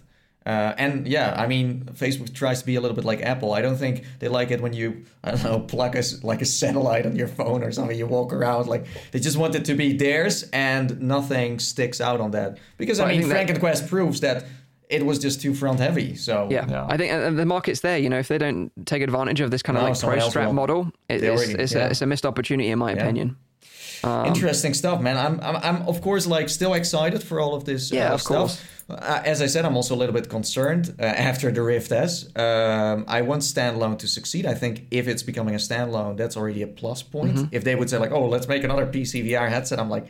Uh, yeah, I don't know if that's like the right moment to do that. I just hope that the team who is working on this knows what they are doing. Please let it not just be this and- random and- team they, they that just builds a headset and has no clue at all. And they, they, they listen to the don't think community feedback. You know, I think that's really important here. Um, well, What about the market though? Like the market here, like you, you're getting undercut in Asia by a whole bunch of other types of headsets. So I still think the price is the number one reason for this headset's existence. If you can't bring the price down and address some of the key features that are problematic in the current headset, this doesn't this doesn't have a reason to exist. The problem with the price is that no one can compete at the price that it's at right now. Like it's three nine nine. No one can already. compete. No one can compete with that. so if they drop it even further, it means that you're distancing Facebook even further ahead than Yeah. the competition. Because like with all the amount of research and development they've done, all the amazing updates that they've done this year, who can make up that ground at this point? I think the only person can, I- the only actually, company I'm- can do I'm it is on the Apple, opposite spectrum, and they like- could no way sell a Yeah. headset for that price, two nine nine. I'm on the opposite spectrum, and I know Paul Malocki did a great article about that as well. They can hmm. make a, a headset for free, but if there's no added value for everyone to have a headset like that, then it doesn't matter that it's free. I I think it's far more important that the headset itself, regardless of the price that it, I think the price point of the Quest now is already a great price point. But if they can offer a value with that headset, like they do with the Quest, increase that value by, for example, adding a social platform, uh, something that people want to get invested in more, I don't think they need to change the price at all. Well, yeah, like the thing is, like the, that price that we talked about, like two ninety nine. Someone photoshopped on that picture that leaked Oculus Quest Lite with a price underneath it. Then That was it- me. Oh, that was you. Yeah, you're. That was okay. mine. Yeah, but like that. That's the thing. Like then people start to that that starts to sing around, and then other people also. Um, but what Mike said, like it could like it for to me it looks cheap from the outside. Okay, it just looks cheap from the outside, but from the inside it could be expensive. Yeah. What's under the hood is going to be the, the, the key swing here in terms of what, what Could it, be. it's aiming at. But Uh, I think the current Quest know is right now. still a great headset. After Yeah. a year, it's not. Yes. It doesn't need a replacement. So I just think it's going to be his little brother. Okay. That's a great segue though into it. Under you said under the hood, like the the little two. We got to talk about the little two. I don't know if that's in your lineup. two. We've got to talk about the little two because there is some like- proper conspiracy behind this. now. It looked like IPD adjustment, some type of IPD adjustment that we've not seen before in other headsets. That's what it looked like because it definitely looks like there's room for movement in the lenses. Um, it doesn't look like the fixed lenses of the Rift S or the Go. It, th- there's gaps there. Um, You know what I think it is? go on. I think it's moving the lenses back and forth. Yeah, yeah, 'Cause I, I- don't think I- the I- number two makes a lot of sense for having uh, nice. an IPD adjuster. Yeah, like eye relief. Uh, I think it's for That's glasses wearer. Yeah, it's a uh, smart to- theory. to I- I think you support could be on the money with and that. And also because because the the dial, the knob seems to be vertical. Mm-hmm. yes. If it was IPD, I would assume it to be more the other way around. Yeah, it would make sense. The that other way. thing is uh, that like this image is screaming at me, screaming at me is binoculars. Th- those lens cups, the way that they're shaped, look like binoculars, and I think they're going for more of that kind of form factor, which is actually quite a different uh, a difference with the current headsets for the last three or four iterations. Um, it's very interesting what they're doing with the nose. I'm a guy with a big nose. I'm interested to see how this fits on my face um, because there is like a hard cutoff. Um, and I'm just wondering, you know, you know, Rowdy's gotten screwed on the IPD thing when, when they did the Go and similar. I might be getting screwed on the nose part. Who knows? We'll see. um, will my face fit this comfortably? you know, comfortably? to, to not uh, have an IPD adjustment in there, you know, I don't think I don't think they want to go down the same route as Rift S, you know, with locking people out of the headset because of the way that they were born the and that Rift they're S ice basing, exists, you know. so- So I don't know. We'll But- have to wait and see. The real question is, does it run Vertigo Remastered? But it does via Oculus Link, and I think Oculus Link will still That's be true. supported with this headset. Yeah, that's true. I've seen It, some it people. would, it would be. It, it would be hilarious if now Zach would be like, "Oh yeah, well I got one here." Instead of all the noobs they're all talking about, I've actually got one. You know. Yeah, let's talk Um, about the real thing. So, so let, let, us move It's on because purple, we, we've, surprise. talked, we've talked about a lot of speculation and rumor, and of course, this is all speculation and rumor right now. We just have these fun. images. It's, it's a fun conversation. is fun. It is a fun conversation. Um, but let's move But on to some other news. And, I'm sure and- we're right in some way. Okay, I think we like the, what we what we got here Let's move on is to solid. another conversation. One of us will be right. Yeah. exactly. No, I you guys so. love this, right? Like, I mean, this is the whole point. We have a, we got a podcast. Is Yeah, of like course. the, the the the energy that you get from just these Oh, yeah. silly little news bits Yeah. or or any news in the industry. I'm just glad to see evolution because I feel like we've not had a lot th- in the last year, and Yeah. just after Yeah, the yeah. Quest dropped, this is great that we're you know now seeing some relatively concrete sources of the next thing. But also, like, I, what I like about this podcast is that we can have a fair conversation between each other, but also ask some really good questions. You know, like not only oh, what's the design, but also who is it, who is it for? We look at the history of what you know happened in the past, and I think based on that, you can make some really good you know indication of what it could be. So I think what we you know pulled off here. I'm biased because I'm in this podcast, but I loved it. but it, it- it's great to have the conversation. No, yeah, anyway. yeah, yeah, yeah. of course. Um, okay, so enough Quest 2 for now. Oh, uh, let's let's move on and discuss some other news this week. And uh, the first thing I want to talk about is Tetris Effect Connected. Now, this is a new edition of the game uh, that was announced during the Xbox Game Reveal event this week, and it shows off an all new multiplayer mode. So, as we know, the original Tetris Effect launched in November 2018, and originally the VR mode was exclusive to PlayStation VR. Then it launched on the Epic Games Store in July last year and supported PC VR headsets, like we mentioned at the beginning, using Steam VR. Then, a couple of months ago, the game launched on Oculus Quest, which is pretty great as it runs really well on the Quest, actually. And I think it's probably the best way to play the game. Just kick back in a, a really comfy chair and just get sucked in by the uh, psychedelics. And, and, Yeah, and- smoke some grass while playing it. no, Yeah, yeah, yeah. no. Maybe, maybe, that, maybe that's what you do in the Netherlands. Um, but um, but yeah, it's interesting though that this game still hasn't launched on the Rift platform or No. on Steam VR. So it's just Yeah. available through Epic Games uh, on the PC side and also obviously Quest and PlayStation VR. Yeah. Well, okay. Um, but this new uh, edition of the game, Tetris Effect Connected, um, Upload VR reached out to Enhance, the developers of the game, and they were able to confirm that the new Connected edition will be getting full VR support as well. So it's interesting though because they're kind of releasing it in a fragmented way. So the Connected edition will launch on its own this holiday and will come to PC uh, via either Windows or Epic Games and will support VR. And then you'll get an Xbox version, which of course won't support VR. Um, so that'll be standalone. And then after the holiday, summer next year, if you bought the original game, you'll get the connected content as a free update uh, for Quest, PC, and PC VR. So the kind of annoying thing here is that if you want the connected content, you have to buy the game again through the connected edition, unless you want to wait an extra six months for the summer release Wha- of the wha- free why? update to the base game. Why? I don't know. That's just the way it is. Like it's already a big step for people to even buy this game in the first place, and now they make it even harder. Yeah. But are you guys uh, interested in like a Yeah. multiplayer Tetris in VR? Like, Hell yes. are you Yeah, digging I this? think yeah, yeah, yeah, yeah. I, I I love Tetris Effect. In fact, like this week I had a day where I was sick, and one of the things I played was Tetris Effect on on Quest, just because it's so easy to just, as you said, like trance and just get yourself like whatever your physical condition is, you can just kind of like trance into the thing. And it's it's kind of competitive as well. I, mean, I haven't even made it through the single player, but there's uh, people I know who, who who play it like regularly, and uh, I can see why it's great. But playing that multiplayer, especially from the teaser that they dropped, um, looks really cool. I mean, it reminds me of kind of Tetris 99. So uh, Yeah. I, I can't wait I to think- get any Tetris multiplayer on. Go on, ready. I got a question though. Uh, does it also not come as a free update for higher entities or no? What do you mean? It's a, it's a vertigo joke. Oh, okay. Oh, Oh, right. Okay. was like, But yeah, you know, I think I think the key here is that if they can nail the social side, so if you can talk to your friends while you're playing, I think that's an important feature that should be there. Do you know what I mean? Because I I think the idea of playing together because there's co-op mode as well, uh, and just chilling out and just chatting to your friends while you're kind of like both zoning out. I think that'd be really really cool. No, I think so. It's an interesting concept. I think uh, you know, multiplayer wise, this could bring some some really you know interesting experiences. Yeah, God. but yeah, it's an interesting model, and like you say, Oh, it's kind of annoying in a way. sure. Yeah, uh, that's the bad part. if you really want it, you have to buy it this this holiday again, uh, the- unless you can wait until the summer for the free update. But Good luck. I, I, I'd love to see someone like Deadmau5 like do like a, a Tetris integration with one of his live acts where he's got almost like a Twitch plays Pokemon thing, but he's either playing and controlling his audience. Then I mean, you can see all kinds of weird evolutions and fork offs because of.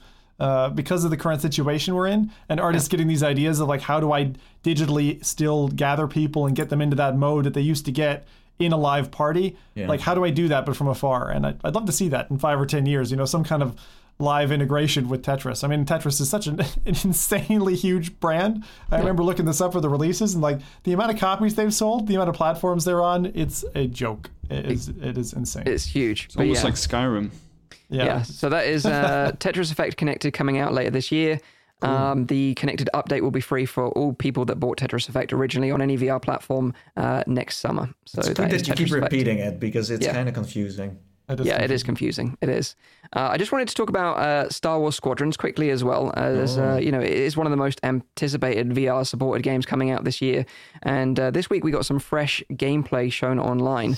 Um, YouTube channels such as Jack Frags, uh, Game Informer, and many more had an exclusive look at the game and uploaded some fresh gameplay. And, Mike, and Mike as well. Mike Oasis. No, no, not not Mike Oasis. No, he didn't get uh, to play the game, unfortunately. uh, maybe in the future, though. Maybe with the VR update, who knows? Um, but what, from what I saw from the gameplay, it makes me even more excited for this game, uh, as it definitely looks like it's airing on the simulation side of things rather than the arcade side of things. Um, a lot of players during their gameplay sort of reveals uh, said that controlling a ship is actually very difficult and has a steep learning curve, uh, and the movement is completely unlocked as well. So something that we've hinted at before is that you know this being a very intense VR experience, I think it's going to be very intense indeed. And although I think EA will be adding comfort features, I think this is going to be one for the VR veterans out there. Um, but I think from the gameplay as well, you also see that not only do you have the pressure of controlling your ship in the right way, which is going to be challenging, but you've also got to manage your ship's power systems um, to get the edge over your competition. So you can actually adjust your shields, weapons, and engines on the fly to get the most out of your starship.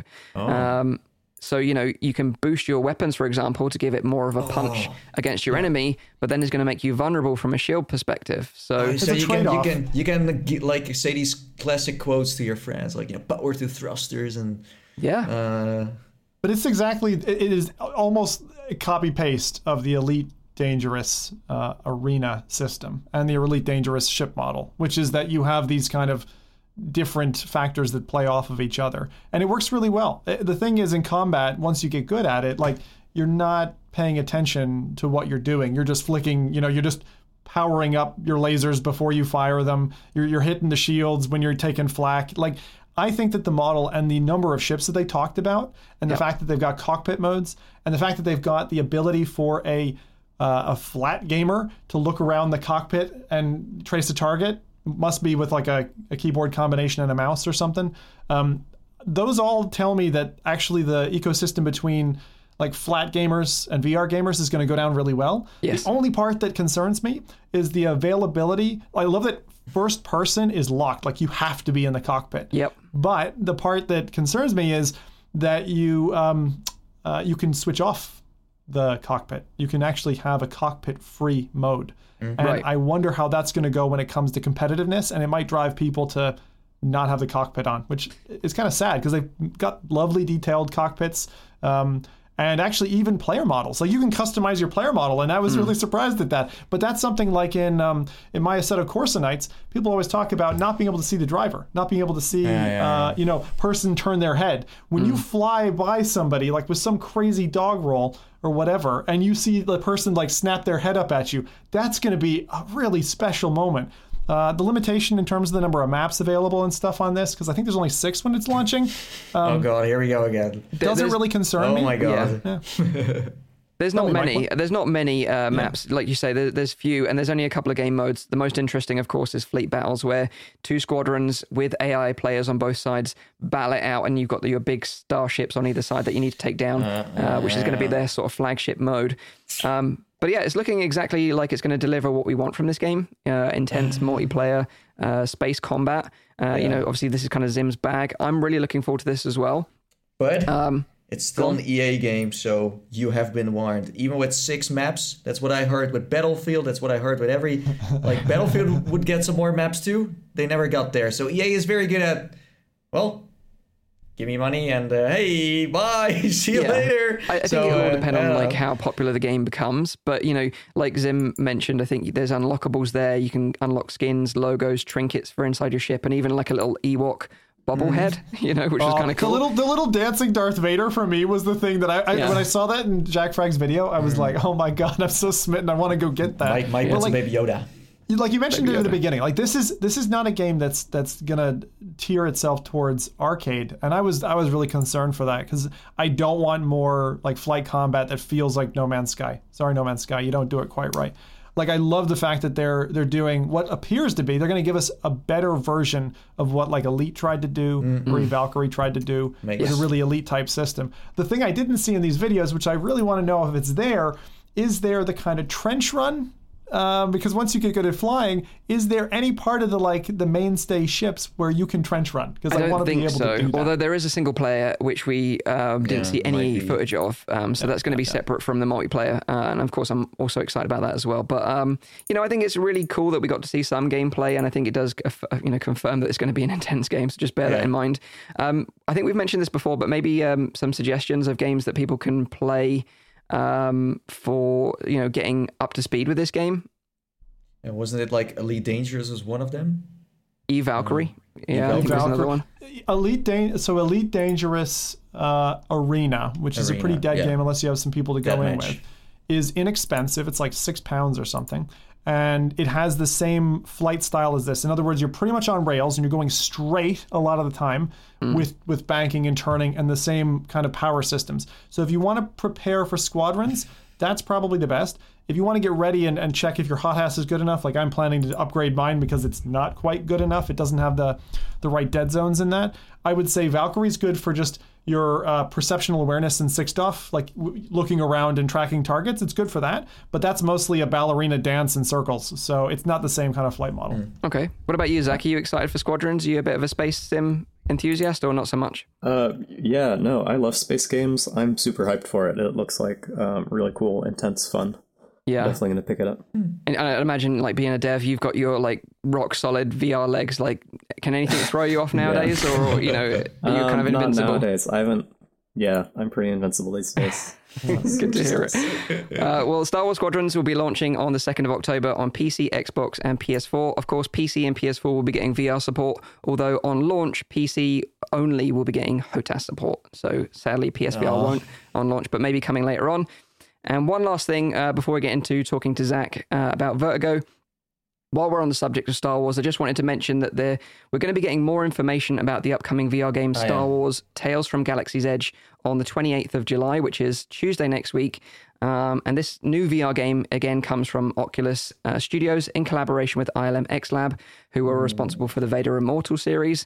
Um, so if you're interested, go and make sure that you follow them on social media. But st- snippets of information suggest that this new game will be an original story set between uh, the events of Star Wars The Last Jedi and Star Wars The Rise of Skywalker, and will be coming out later this year. And, you know, just like the original Quest launched with Vader Immortal, what perfect timing for this game to come out than to launch with a brand new headset as well. So, you know, maybe it could be coming out this year, the new Quest, but who knows? Uh, but yeah, we're going to be talking about the new game and the details that drop just this week on next week's show. So uh, make sure you stay tuned for that. Uh, so now let's talk to Zach because I'm I'm, I'm sorry, Zach, that you've kind of had to endure four No, totally fanboys fine. Harping off uh, on the quest. Um, but let's talk about PC VR and let's talk about uh, Vertigo and let's talk about Half Life and all that good stuff. Um, because maybe you should kind of um, introduce yourself, Zach, and, and talk about what you're up to now and maybe sort of go back a little bit and into how you got into VR in the first place. Obviously, you talked about Scratch uh, in the beginning and how that kind of developed into you know your interest into VR. Uh, sure. Uh, so my name is Zach Tsiakalis Brown. I am 20 years old, and I'm a VR developer. I made Vertigo, Vertigo Remastered, working on Vertigo 2 now. Um, let's see. I, I first got into VR in 2012, 2013 with the um, the Rift DK1. I like I tried it out. I did the um, uh, what, what was that demo called? Tuscany. Like the original Rift demo. Yeah, the Tuscany, Tuscany. demo. yeah. And I was like, my mind was instantly blown. I was like, oh my god, I wanna, I wanna make games. I wanna be inside my games. Like I, So you were Like you I'm were like this Tuscany 13, 13 years Yeah. old then or something. yep. And I had no idea how to make Unbelievable, games. I had like done some Scratch stuff, but I didn't know any Unity or anything.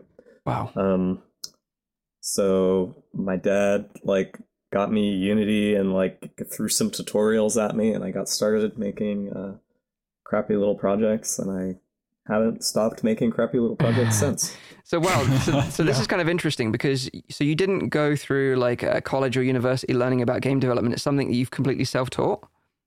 Yeah, it's all self-taught um, in my spare time over a very long uh, time period.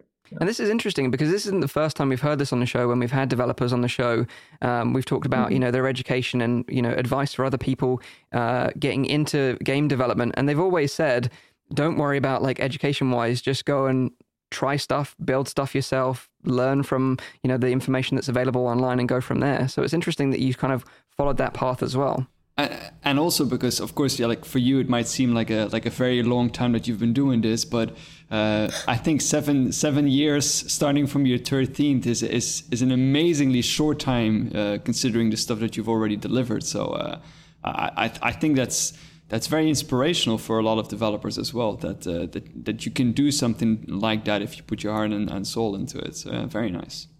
So you, you Oh, when you you. um when you made uh, Vertigo, uh, obviously it's been recently remastered. So you were 16 at the time. Um, so how did, how did that all come about? How did the idea for Vertigo come about, and and how did that end up being launched on Steam, and the difficulties of doing that? Because it's no small feat getting a game on Steam, right? Uh, yeah, yeah. So that that project um, took place over the course of about a year. Um, the original prototype was this like uh, just a very early like room scale VR prototype of mine, where you were on a bridge above a big like deep pit, which is why it's called Vertigo. And I added in some like little robots you could shoot, um, and it just kept growing and growing and growing until I ended up making a full you know single player uh, story game.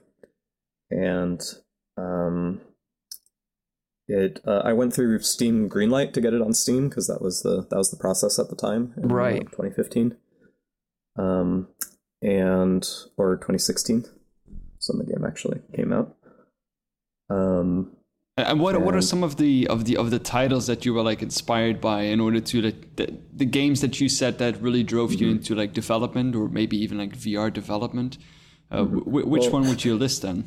It's it's really funny because everybody um, everybody sees the you know clear inspirations from Half Life, but I actually had not played Half Life at that time. so, yeah. I had only played Portal, so I was like, I love Portal. It's my favorite game. Right, Um, what if there was Portal but with aliens and guns? right. and I didn't know Half Life was a thing. So I started making Portal but with aliens and guns. And then I learned Half Life was a thing and and realized I'd made Half Life. That's Um, that's so epic. I guess that speaks to like how how influential Half Life is that I didn't even have to play it to have its influence Yeah. like inspire an entire game, Wow. which is pretty nuts. Well, it's many like like it's like you mastered the art of like game design that Half Life was, and Yeah, then exactly. you make it as like, oh wait, it's pretty similar to that. That's Yeah. quite impressive. Yeah. And how many people worked on the original Vertigo game other than yourself? Um, so it was mostly me. I was doing all the programming and like Unity sides of things. I had some friends that um that were an amazing help on kind of writing the story, building the universe, um, doing lots of concept art. So it was uh it was my friend Errol Busey, who's um a classmate of mine in school, Yeah. um, who did a lot of the writing and conceptual stuff, and then uh, George, who is um, uh, still working with me a little bit, who is a really talented concept artist and uh, and good friend of mine, and he's in the UK, so we met on the on the internet. Nice, nice, and and, and also you, all the music in the game, you, you write and make the music for the game as well, right? Which is pretty incredible. Like if you if you play the remaster, like I never played the original, um, but the soundtrack is incredible. So it's pretty amazing that you you were able to pull that off and have an amazing soundtrack as well. Oh, thank you. Uh, yeah, uh, writing music is something I really like to do in my spare time, and it happens to be um, something that I can kind of include in, Yeah. in my games. Kind of when, sounds you have more spare time than anyone else I have met. Like, But but but, but how does it work? So so when you make gameplay, right, and you make music, how does that like connect? Because Uh, usually I make the gameplay first, and then I'm like, hmm, what kind of music would go along with this? And then sometimes I'll like record some gameplay and like have it playing as I'm working on the music. Ah, yeah. That's so I can sync it up. Yeah. Yeah, This- it's it's fun. this- it's very this is the- like, the- creative what- freeform process. What exactly? What exactly? Um, how do you handle like being called a prodigy? Because I think you are one, uh, and I think that like the fact that you've got sound design, graphic design, the programming side, game design, all this stuff sorted out. You weren't even twenty. I mean, like that's a really good starting point. No wonder people like Valve picked up on you. But like, how do you deal with that? Like, is that like too much fame and kudos, or is it like that's all right? I got this. It's fine. I don't think too much of it. Like, how do you handle that kind of thing? Uh, I mean, it's it's weird. I'm like I'm just I'm just me. Yeah. You know. Um, I I've had a you know significant amount of, of privilege to to get to where I am, and um, I don't know. As you said, like I have a lot of free time to to kind of learn these skills, and I have uh, my dad has been super helpful. Um, you know, kind of guiding me along this this path. Mm. Um, Does he work in computer science or something, or like how did you Uh, how did yeah, you start he's- spawned into this uh, into this area of work? I'm curious. he's been kind of all over all over the industry. He was on the original Xbox team. He's like really Wow. influential in creating the Xbox. Um, he he named it the Xbox. He's very proud of that. oh, Wow. Sweet. That's an awesome pretty story, rad. dude. Yeah. Um, and then he like he did a bunch of startups for a while, and and then he um, he worked at Valve for a bit, which is how I got my in at Valve. I like followed him to work occasionally, and then um, like people, other people at Valve like saw what I was doing and were like, "Hey, do you want to like make some prototypes for us?"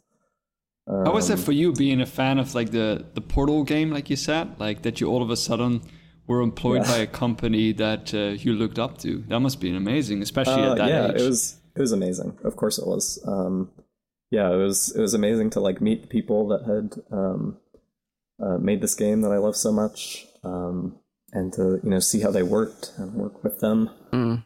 Uh, yeah, it was. Um, um, something that I noticed uh, in in Vertigo, like I like I said, I didn't play the original. Uh, I just played the remaster. Uh, but you play like a, a black girl, right? Is that right? Mhm. And was that always the the idea from in the original game? Because it's quite a you know uh, like we don't see much diversity in games, or we see more nowadays. Um, so it's kind of interesting to have that as a concept for a game that was like four years old. Was that the original idea? Um, in the original, your character was kind of genderless, and you could pick your skin tones. I really Right. wanted to keep it kind of like, you know, I wanted it to just be you. Yeah, Um, like just create your own character, whatever. sure. Um, and then uh, as I was like leading into building Vertigo 2, I was like, hey, it might be good if I actually, you know, gave this character an identity. Yeah, So, um, uh, a female friend of mine, I had her like redesign the character. I was like, I need a character. I'm not good at making Yeah. characters up. Um, so she came up with the the new character. Uh, Sonia is her. Yeah, I think I think it's, it's it's great. I think it's really really cool, especially you know for, for other people out there to see you know a character representing themselves in the game. I think that's super super smart and it's really interesting. So like, how did um how did it go from Vertigo uh, to then sort of your relationship with Valve? Because you said obviously your your dad sort of had an in there with Valve.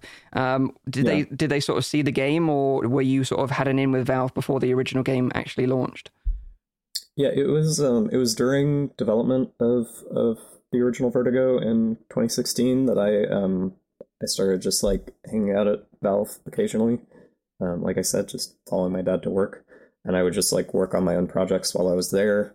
Awesome. Um, the original Vertigo demo, um, people were like super excited about it because it had the you know really fun tentacle boss fight, and there's like nothing like that in VR in those days. Yeah. Um, so, like some people at Valve picked up on that, I guess. Um, and then it was kind of during during the development, the early development of the Knuckles controllers, that um, or the Index controllers, as they're now known as. Yeah. Um, that that I really started to get involved at Valve because they were like, we need, you know, we have nobody prototyping content for these controllers. Like, we have a big hardware team, but um, uh, basically everybody that was making games was working on early iterations of Half Life Alyx at that point, and they were um, not really in a place to like explore what could be done with uh, with index controllers. So they they brought me on to kind of play with interactions, and um, I made like a really early developer demo that um, went out to some developers, but I don't think it ever went public,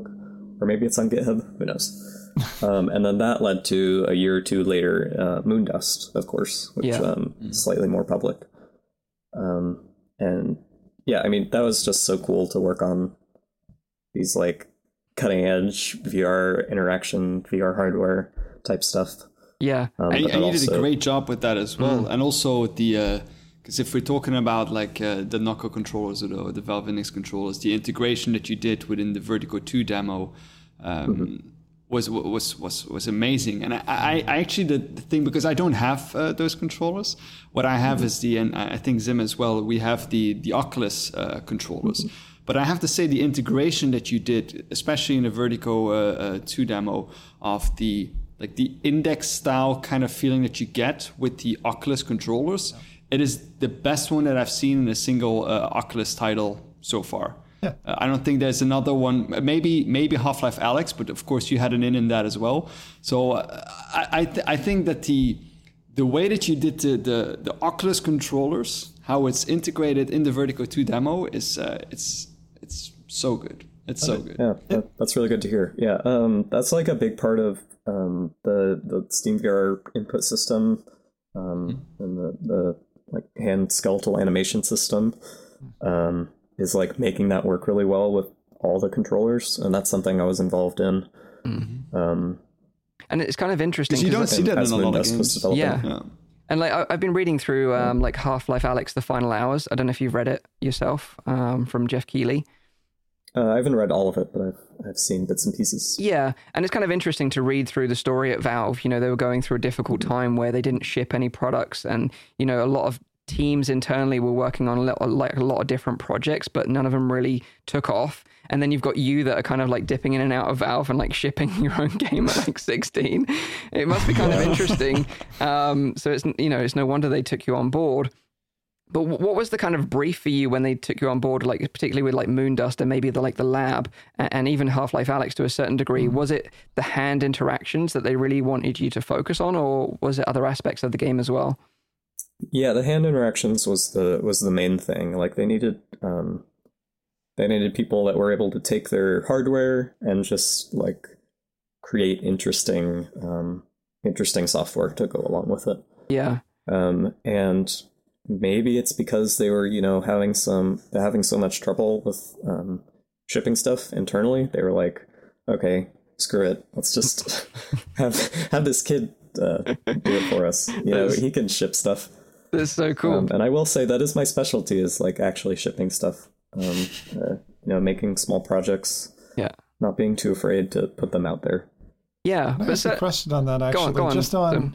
yeah, I just wanted to ask. So time management. I talked about it earlier, right? But one of the secrets I always think is someone who's who's really good at something is you're able to not like let the train run away with you. How do you and do you have any tips for other devs who are starting and just finding, you know, spinning all the things that you seem to do and again make make appear effortless? How do you how do you chunk that out? Like, do you say twenty percent on music, thirty percent on game design? What do you eat for breakfast? You know, like what are the what are the simple things that you would recommend other developers uh, if they're starting out? Well, I don't exactly have like a hard and fast strategy on that. Um, and I, I definitely suffer from the classic like feature creep as well. My projects will end up going a lot longer than than intended. Um, like Vertigo Remastered, that was supposed to be like three or four months. It ended up being six months uh, working on that. Uh, but at, at a certain point, I you know, you really have to go like, okay, I need to ship this at some point. Um, so I, I ended up locking down my shipping date for Vertigo Remastered to July in like I don't know April or March. Um, and uh, from that point forward, it was just like, okay, you know, I'm gonna have to cut this feature. I'm gonna have to cut this section. Like, mm-hmm. tough luck. Yeah. because It's, because it's hard to do that as a game developer because like everything feels like your baby. But Yeah, because you're you're saying like I'm good at shipping, and I was like laughing a little bit, but that is a big deal because you work on it for so long, and then Yeah. there needs to be a moment where you need to put it out. Is that something you when you speak to other developers that they are scared of shipping? It's a big deal. I totally get it. Um, but it is a big deal. How do you how do you I deal with maybe I say like how do you I'm pull the trigger where you're like okay, scary. let's just do it. Let's just launch it now. Let's just go for it and hope for the best. Um, I mean, there comes a point whenever you ship anything that you have to say that. Like, you know, it's not perfect. It's um, hard to but say You have to get it out there. I yeah yeah. I I know. Like Valve went through that. They didn't. They they were super scared and nervous as they as they talked about in the final hours to to ship Half Life Alyx. Um, but at a certain point, they just had to say, okay, you know, we gotta we gotta wrap this up. We gotta get it out there. So do you do you Um, like to have that pressure of like working to the final parts of a game, or are you more like if I have like you know some Um, time to properly then you know? I wouldn't say I like that pressure, but uh, it's definitely productive. you know, when you're when you're working with a deadline. Um, Puts the fire underneath your, your your bum and you have to get it done, sort of thing. Yeah. Yeah. and especially when it's like a imminent deadline. It's not a deadline like two years out. It's like okay, you know, in two months this has to be done. So what do I have to do to get it to that point? Then Yeah. Certainly. Um. From Did, did you afterwards? Did you afterwards were invited to go for drinks with Lord Gaben? uh, no. have, have you met Have you met not. Gabe though? Uh, yeah, a few times he's been. Yeah. on. I got to demo uh, Moondust to him when I finished that. That was really fun. Oh wow! Wow, that must have been like uh, you know, like highlight of your life. you know, like meeting such a legend. Yeah. Uh, were you, I bet you must have been super nervous doing that, or were you kind of like you know brushing it off, kind of chill about it? Uh, yeah, I was nervous, but you know, at the end of the day, it's just another VR demo. Yeah. So so to kind of um, so what like you worked on Moondust, you worked on the lab, also Half Life Alyx. So Mm-hmm. is there let's say for yeah, it's gonna sound funny. Average Joes, I need to think about the Joes every time I say that for some reason. But um, but uh, can you like point out what you made exactly? In terms like, is there an example like let's say in in the lab or Moondust? Uh, like what what did you make exactly? Uh, sure. So Moondust, it was I, I did like the majority of Moondust, uh, all the art, um, a lot of the like cool like hand interactions and animations. Um, all of that was was my work. So and the I squeezing, for example. in- Like the squeezing Yes, into the a, squeezing, that's, a uh, grenade, or is that also the same Yeah. for Half Life Alyx, where you have the sand grenade and you squeeze Uh, that? yeah, that was that was inspired by by Moondust. Oh, yeah. And also, like I remember you sharing that tweet uh, where you push the button, the the physical interaction that you get from that. Is that also something that you did? Um, I can't remember what the tweet was, but yeah, I, I made the, the buttons in the new version for the lab that I wor- worked a long time on making those really satisfying. And certainly Yeah, from yeah, yeah. I think it's that. from playing like Vertigo Remastered, you see the similarities in like the input method and like the weapon selectors and stuff like that from like Half Life Alyx. Do you- Was that heavily inspired by Vertigo?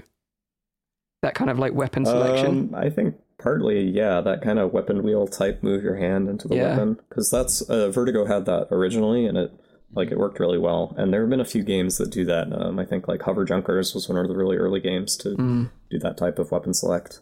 I like it a lot. It's my favorite yeah. favorite And kind of weapon selection. and I'm really obviously- happy that Half Life you said previously that like you you hadn't played Half Life and you you kind of like made mm. you know a very Half Life inspired game without ever playing it. But when you was like sort of brought on board to work on Alyx, were you then like, okay, now I need to go back and I need to play these games, I need to understand you know the st- mm. the story more, the world, and everything else? Yeah, after I started working at Valve, I definitely was like, oh, I should probably go play Half Life. Um, I, this is- and I was never uh, brought like officially onto the Alyx team, just Okay. so that's clear. Yeah, yeah, sure. Um, I was just I was just working on uh, Moondust in the lab, and they occasionally like somebody from the team would come to me, and we would chat about like um, you know input or throwing, um, like getting throwing physics feeling good. Yeah. uh, Yeah. that kind of stuff. And how did you? Uh, We how have did a lot of questions from the chat it. as We- well. Just we uh, can't miss a big question here. okay, go for it. Yeah. Uh, Rowdy, you take the chat question first. No, no. There's, there's. I said there's a lot of questions. It's just Oh, that for we later. need to reserve Okay. a bit of Yeah, time. we'll do that. Um, I just wanted to ask one thing. Sure, go. You played Half Life. Did you like it? Yeah, I think I like it uh, even more than Portal. I'm a hardcore Half Life fan now. And were there any parts of Half Life or Half Life 2 that you played? Uh, I suppose Half Life Alyx can come in there as well, where you thought, like, ah, I did that bit better. Or "Th- I should have I should have picked that up. You know, if I had only played this first. That, anything like that? Uh, ooh, I don't know. It's a hard question, I know. Yeah. Um, not off the top of my head. Or do you have I a mean, favorite like, favorite if I moment in did Alyx? something a certain way, what? Or do you have a favorite moment in Alyx? You know, something that you thought was super super cool. Ooh, favorite moment. Um, well, I really like Jeff. I mean, everybody really likes Jeff. Yeah. But yeah, that chapter was like one of the best horror experiences I've ever had playing it the first time. Awesome. It's incredible. And a lot of people in the chat are talking about ladders because you know uh, the ladders. Oh god. The ladders Yeah. in Vertigo uh, remastered, you know, I have to say there's there's some of the best ladders I've ever tried because you know, like bo- playing Boneworks, a big complaint of mine was the ladders because you know they had this like awful head bob, and then getting off the ladders was super awkward. But in in Vertigo remastered, and I guess it will happen again in in Vertigo two, when you climb ladders, you almost like snap to the the gantry or whatever you're climbing up to, and it feels very natural, and you have confidence in the system that you're not going to fall. But that's kind of hard to implement, right? Um, it's I wouldn't say it's super hard to implement. It was kind of a hard design problem to think about like, okay, how do I make the ladder work how you want it to work 100% of the time or, you know, 99% of the time. Um, but the actual implementation wasn't too bad. Okay. Um, you know, there's there's stuff like minimizing the springiness because um, you you are like having to use physics to move the player to to get them to not pass through walls, but you know, kind of making it less springy and annoying um, as Boneworks is a little uh, a little bit Springy much and annoying. Yeah. um, maybe we should take some questions from the chat then. Have we got some? Yeah, I uh, just wanted to say sure. One, one more thing. Well, two things actually, since we were talking about Vertigo Remastered and something that I still want to highlight, and I know Mike highlighted in a tweet as well. Uh, first off, is that you have uh, you see your arms. Uh, there's not a lot of VR games that actually do that. Was that a, a specific design choice, or uh, is that something that you think more VR games should do? Because I've heard a lot of people say because you need to use some kind of inverse kinematics, it starts to look a little bit more goofy or a little bit more arcadey. Um, Yeah. But you seem to have nailed that pretty well. What is your What are your thoughts on that? Um, I think I like arms quite a bit. Um, when when they work well, as I feel like I've made them work pretty well. Yeah, um, they don't distract too much. They, um, I don't know. I, I don't like get my immersion super broken by there not being arms, but I feel like they're a- Mm-hmm. Because Half-Life Alyx doesn't have it. Mm-hmm. That's that's why I'm saying it. Yeah, and I don't feel like I've ever had you know my immersion broken in Half Life Alyx by not having arms because you know the rest of that universe is just so incredible. Mm-hmm. Yeah, yeah, yeah. Um, And th- then the second thing I wanted to say as well is that uh, the camera input features that you had Oh, in the original uh, Vertigo and uh, Vertigo Remastered now as well is uh, maybe some of the best that we've seen in uh, in VR games. Like, do you, do you realize how like how important that is for? Do you do that for like content creators in order to make better content, or is it is there another specific reason why you because you clearly spend a lot of time on like making the game look nice on a on a flat monitor or on on a on a recording uh, uh, software device? W- what are your thoughts on that? Uh, that's a great question. So what that that was is actually that's just my internal tools for recording trailers um, exposed to to let content creators take advantage of it. So obviously making the trailers, I had to do some work to get it to look nice and run nice on uh, on flat monitors, so I could record. Could you do that for all developers? Like, Uh, there, there are some like global tools like LIV is trying to make um, like content creation a lot more um, friendly.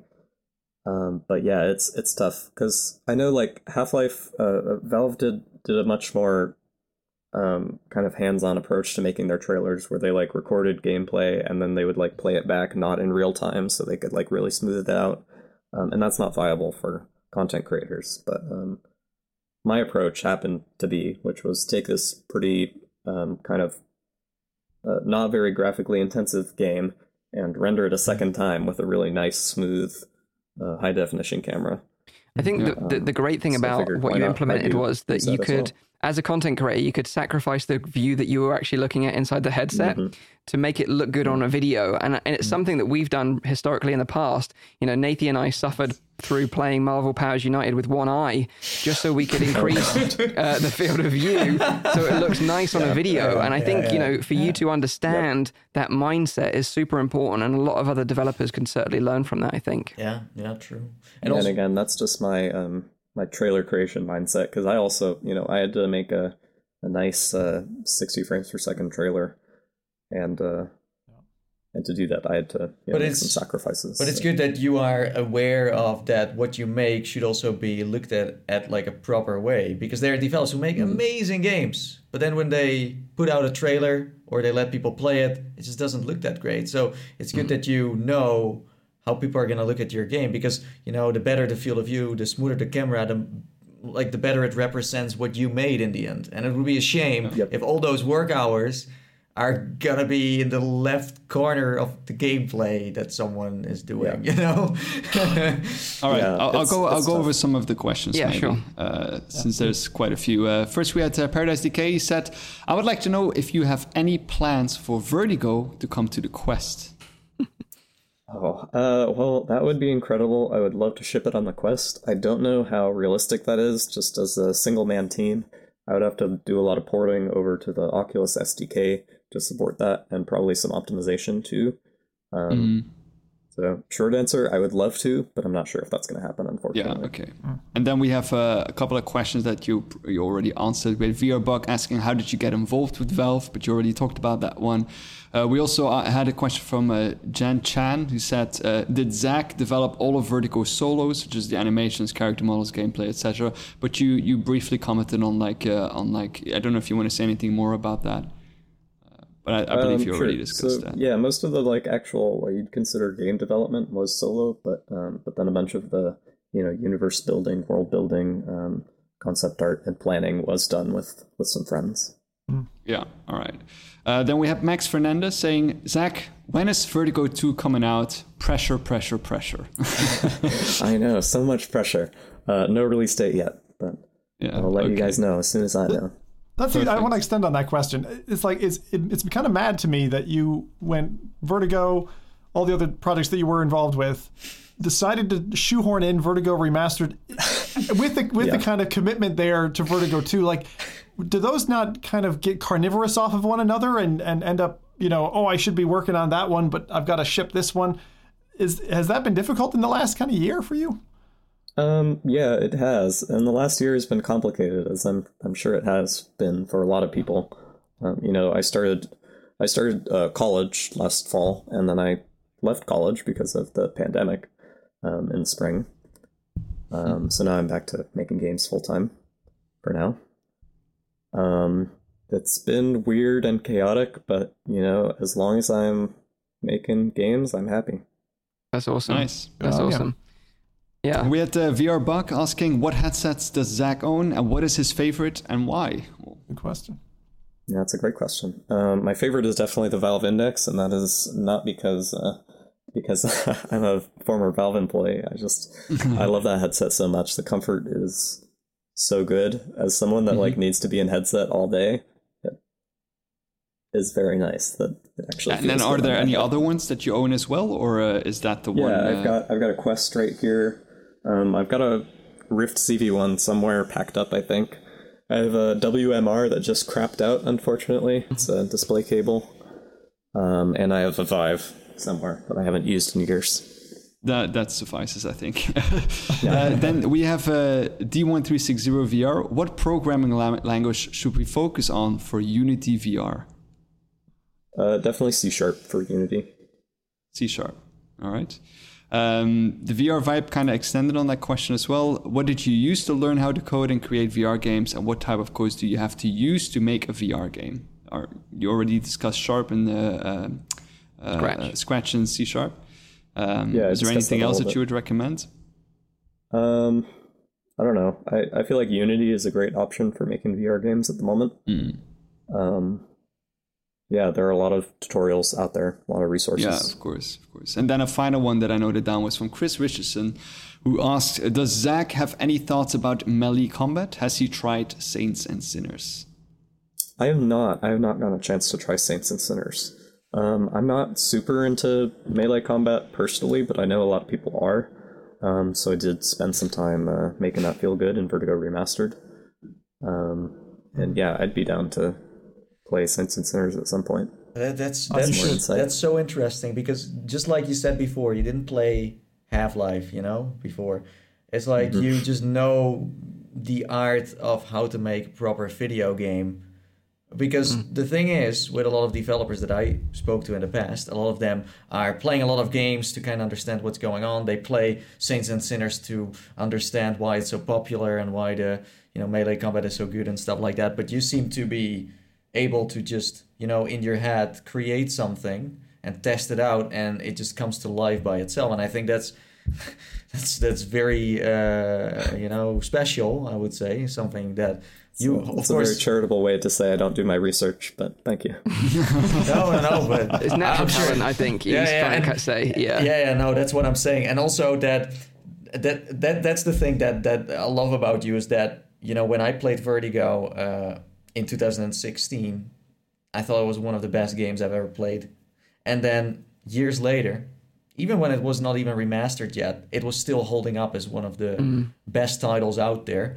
Um, in my opinion it could have always uh, had more attention from the community um, and and hopefully with you know remastered that will you know kind of uh, uh, sparkle a little bit more. Um, but that's something that most developers are not able to you know a lot of the games that we are now talking about like oh, you know those games from 2016 yeah they didn't age well you know but vertigo remastered uh, is aging very well actually and i yeah, think I've, that's I've got a question great. about that actually. Um, so you know, obviously you're working on Vertigo 2, um, the sequel to Vertigo, but why did you choose to remaster the original game? Like, why didn't you just leave it in its original form? Like, what was the the rationale in your mind to make it to refresh it?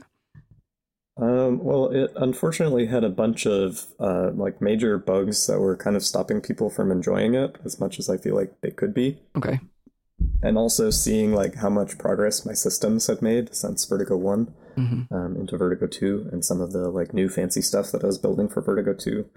I was just like, it seems like it would be um, fairly little effort for a giant payoff of having this like really great remastered version of the game. yeah, Um, so I just went for it. And Yeah. it seems like I definitely made the right choice. oh, 100 percent. Yeah, you know, cool having played it now, out. and because I played the Vertigo 2 demo first, then I played Vertigo Remastered. Now I seem to understand the story more, which is great, and I think that's the reason why you should go back and play the remaster. Not only is it a great game, but you'll understand the story going into the sequel.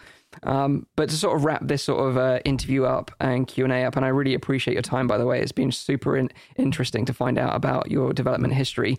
Um, you know, beyond Vertigo Two, uh, what have you got planned for the future? You know, would, would would you ever consider returning to Valve, or is college your next big step, or you know, you got another career planned? What's what's the future like uh, in your mind? Um, you know, at the moment, I have no idea what the future is going to be like. Um, I know I want to keep working on Vertigo 2.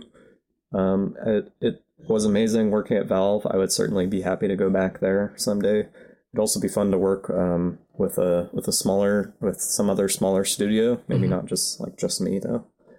Um, so yeah, I'm gonna keep weighing my options and uh, trying to figure out what's Good best. on you.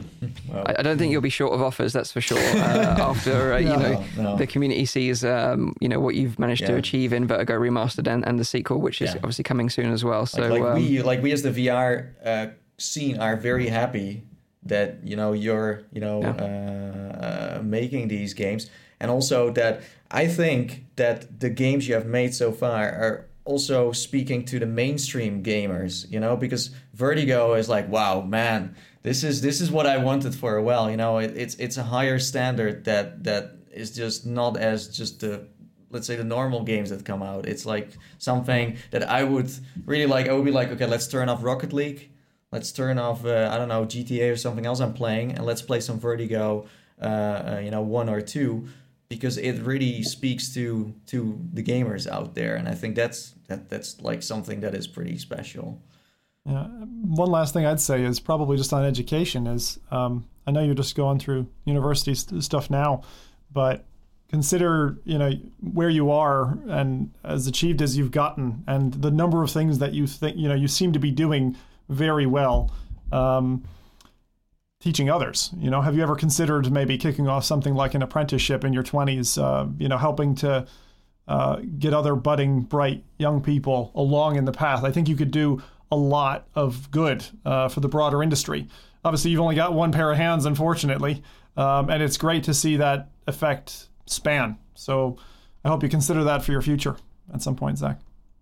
Yeah, good suggestion. Good suggestion. Well, thank you again, Zach, for joining us. It's been an absolute pleasure uh, talking yeah. to you. Um, but now let's sort of uh, pivot and dive straight into uh, releases with Zim, as I know we're running on a little bit, and I appreciate one more uh, thing. Everyone's link to busy. Vertigo 2 is in the description, so if you want to play it on Steam, go check it out. It's Yeah. a demo, uh, and also a link to Zach's website. So if you want to learn more about what he's doing, what he did in the past, or if you want to grab some sweet ass Vertigo merchandise, check it out. Not Is there really merchandise? Yeah, there I is. didn't Yeah, see there that. is merchandise is. too. I've, I've made some merch. Nice. I just want that. I want that Zillow. In your Zillow spare time, you mean? Yeah, Yeah, spare yeah. time. That's got to be in the trailer. I made the, uh, you know, Vertigo 2. I made this in my spare time. You should. Yeah. Oh, that's such a great tagline. All right, releases. So then, shall we uh, do the do the dastardly dance? Now, thankfully, uh, this week, like the last three or four weeks, um, I've, I I seem to be getting the short straw on time, but that's fine because we don't have too much out this week, which is good. Uh, I wanted to start off with something inspired by our own uh, rowdy guy and another type of guy. This is going to be suicide guy. Uh, so What? don't get any ideas, Rowdy. I know you've been hanging out at the pool. All right. So for six dollars or four forty one on Steam, PCVR landed on the twenty fourth of July from Fabio Ferreira, who's the dev behind this one. Uh, this is part of the Chubby Pixel Games saga, and this is a very odd idea for a game. So basically, in this, you're trying to you're, you're in this guy's dreams, and you're trying to break out. How do you have to break out of the dreams? Well, it's kind of in the title, right? so, so, in Suicide Guy VR, this is not for the faint-hearted. It's a first-person action puzzle game like no other, where you have to find the way out of your own dreams using objects and tools you'll obtain during the nap. Um, I think this is a very bizarre and amazing looking title. Um, I had not heard of this series before. There is a whole string of related games actually that are non VR and a couple of other VR titles. So I recommend to go check out Chubby Pixel Games. I think they should really change that title though. That feels so wrong. It is not a politically correct maybe- title, I think. Maybe they should go f- for something like Wreck It Ralph in VR. That's Because what it looks like, The yeah. hands They- look like the. Yeah. Plus, they've even got the goose in there. You know, like Oh, the uh, goose, yeah. from Untitled Goose Game with the bell and everything. Yeah. That's what sold me on this. So It just looks like such a concept. I am, I'm with Rowdy though. I think the title Yeah. probably could have been a little bit more politically correct, even though I don't like being politically correct. Um, I think they might, if they haven't already, they might get themselves into some trouble with that. But, But it's a fun concept. You, you cut out there. I was just saying it, it. I think it's a fun concept. I think it's something that uh, I would certainly pick up for a fiver. That's not that's not too bad at all. So there you go. Um, yeah, we had we had one or one or two times actually this uh, this cast where it, it cut a little bit. So if you're watching little bits a bit snipped out, I don't know what that is, but it's uh, something with the cast. So thank you. Um, next up, uh, this is a re-release on a different platform. If you you know, speaking of killing, I suppose if you've have you seen uh, either John Wick, John Wick Two, or John Wick 3, then you'll be ready for this game, uh, which, of course, you all know what I'm talking about here. Pistol Whip is finally landing on PlayStation. Uh, so for the price, for the fine price of twenty-five dollars or twenty pounds, I think now, particularly with the content that's loaded in Pistol Whip, you're getting plenty for your money. Pistol Whip, if you don't know what it is, it's a rhythm shooter where you're dodging incoming bullets from armies of troops who are trying to take you down, and you've got in a single controller uh, a pistol, and you can pistol whip your enemies to the beat. Uh, it's it's a really cool game that inspires um, a fantastic, very Hollywood feel uh, from from from from your core, uh, and it's quite a good exercise experience. So if you haven't experienced Pistol Whip yet, you're there hugging your PlayStation, hoping for more content. Cloudhead Games have you sorted on the 28th of July. There you go for that one. Oh. All right. I, I do wonder how it's going to compare. How do you guys think the tracking is going to do on PlayStation?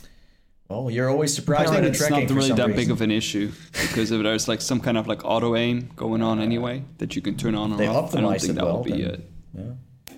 Yeah, it's not as. Full It's, confidence. thankfully, it's not as demanding as like a like a Beat Saber. So I think they'll be all right. Every, every time you're like, ah, this, this is uh, on the PlayStation VR, it's gonna suck, and then you play the next thing, and you're like, oh wow, it's amazing. It's the same with Iron Man. I'm like, ah, I can uh, never shoot a drone with these hands. They're gonna go, all, and it, it's it just works. It's magic, man. It's magic. Yeah, yeah, I know they have they have they have been they've been really killing it. Although I have to say, I've, I've recently been thinking maybe I'll sell my PSVR now. No. Maybe it's kind of getting No. towards the end of its life. Are you gonna I might, sell I don't know. The, the worst part would be the console if I had to get rid of it. But uh, let's see how we go. Let's see how we go. I'm in the in the mode of trying to lighten the load, Nathy, before Yeah, no, in, instead of turning it into a museum. No, I understand. Yeah, that's the only thing. you know, limited space. VR museum. So again, another title, uh, Rudy 2D Point and Shooty by Downpour Entertainment. You guys know this one. Onward, Rowdy certainly does. Uh, Twenty-five dollars, again, twenty pounds. Um, become fully immersed in a firefight. Experience a first-person shooter as you never have before. Onward combines milsim gameplay with the experience of playing in VR. Uh, really, the first FPS that uh, did it proper uh, and did it justice. Players cannot rely only on crosshairs or mini maps, but instead of real communication with your squad. And uh, if you're sick of getting teabagged in Call of Duty, why not come to VR and play a real man's game? Make Dante proud and list today. Uh, this is coming to Quest. So Onward on Quest, I think, is uh, just another one along like the lines of uh, contractors.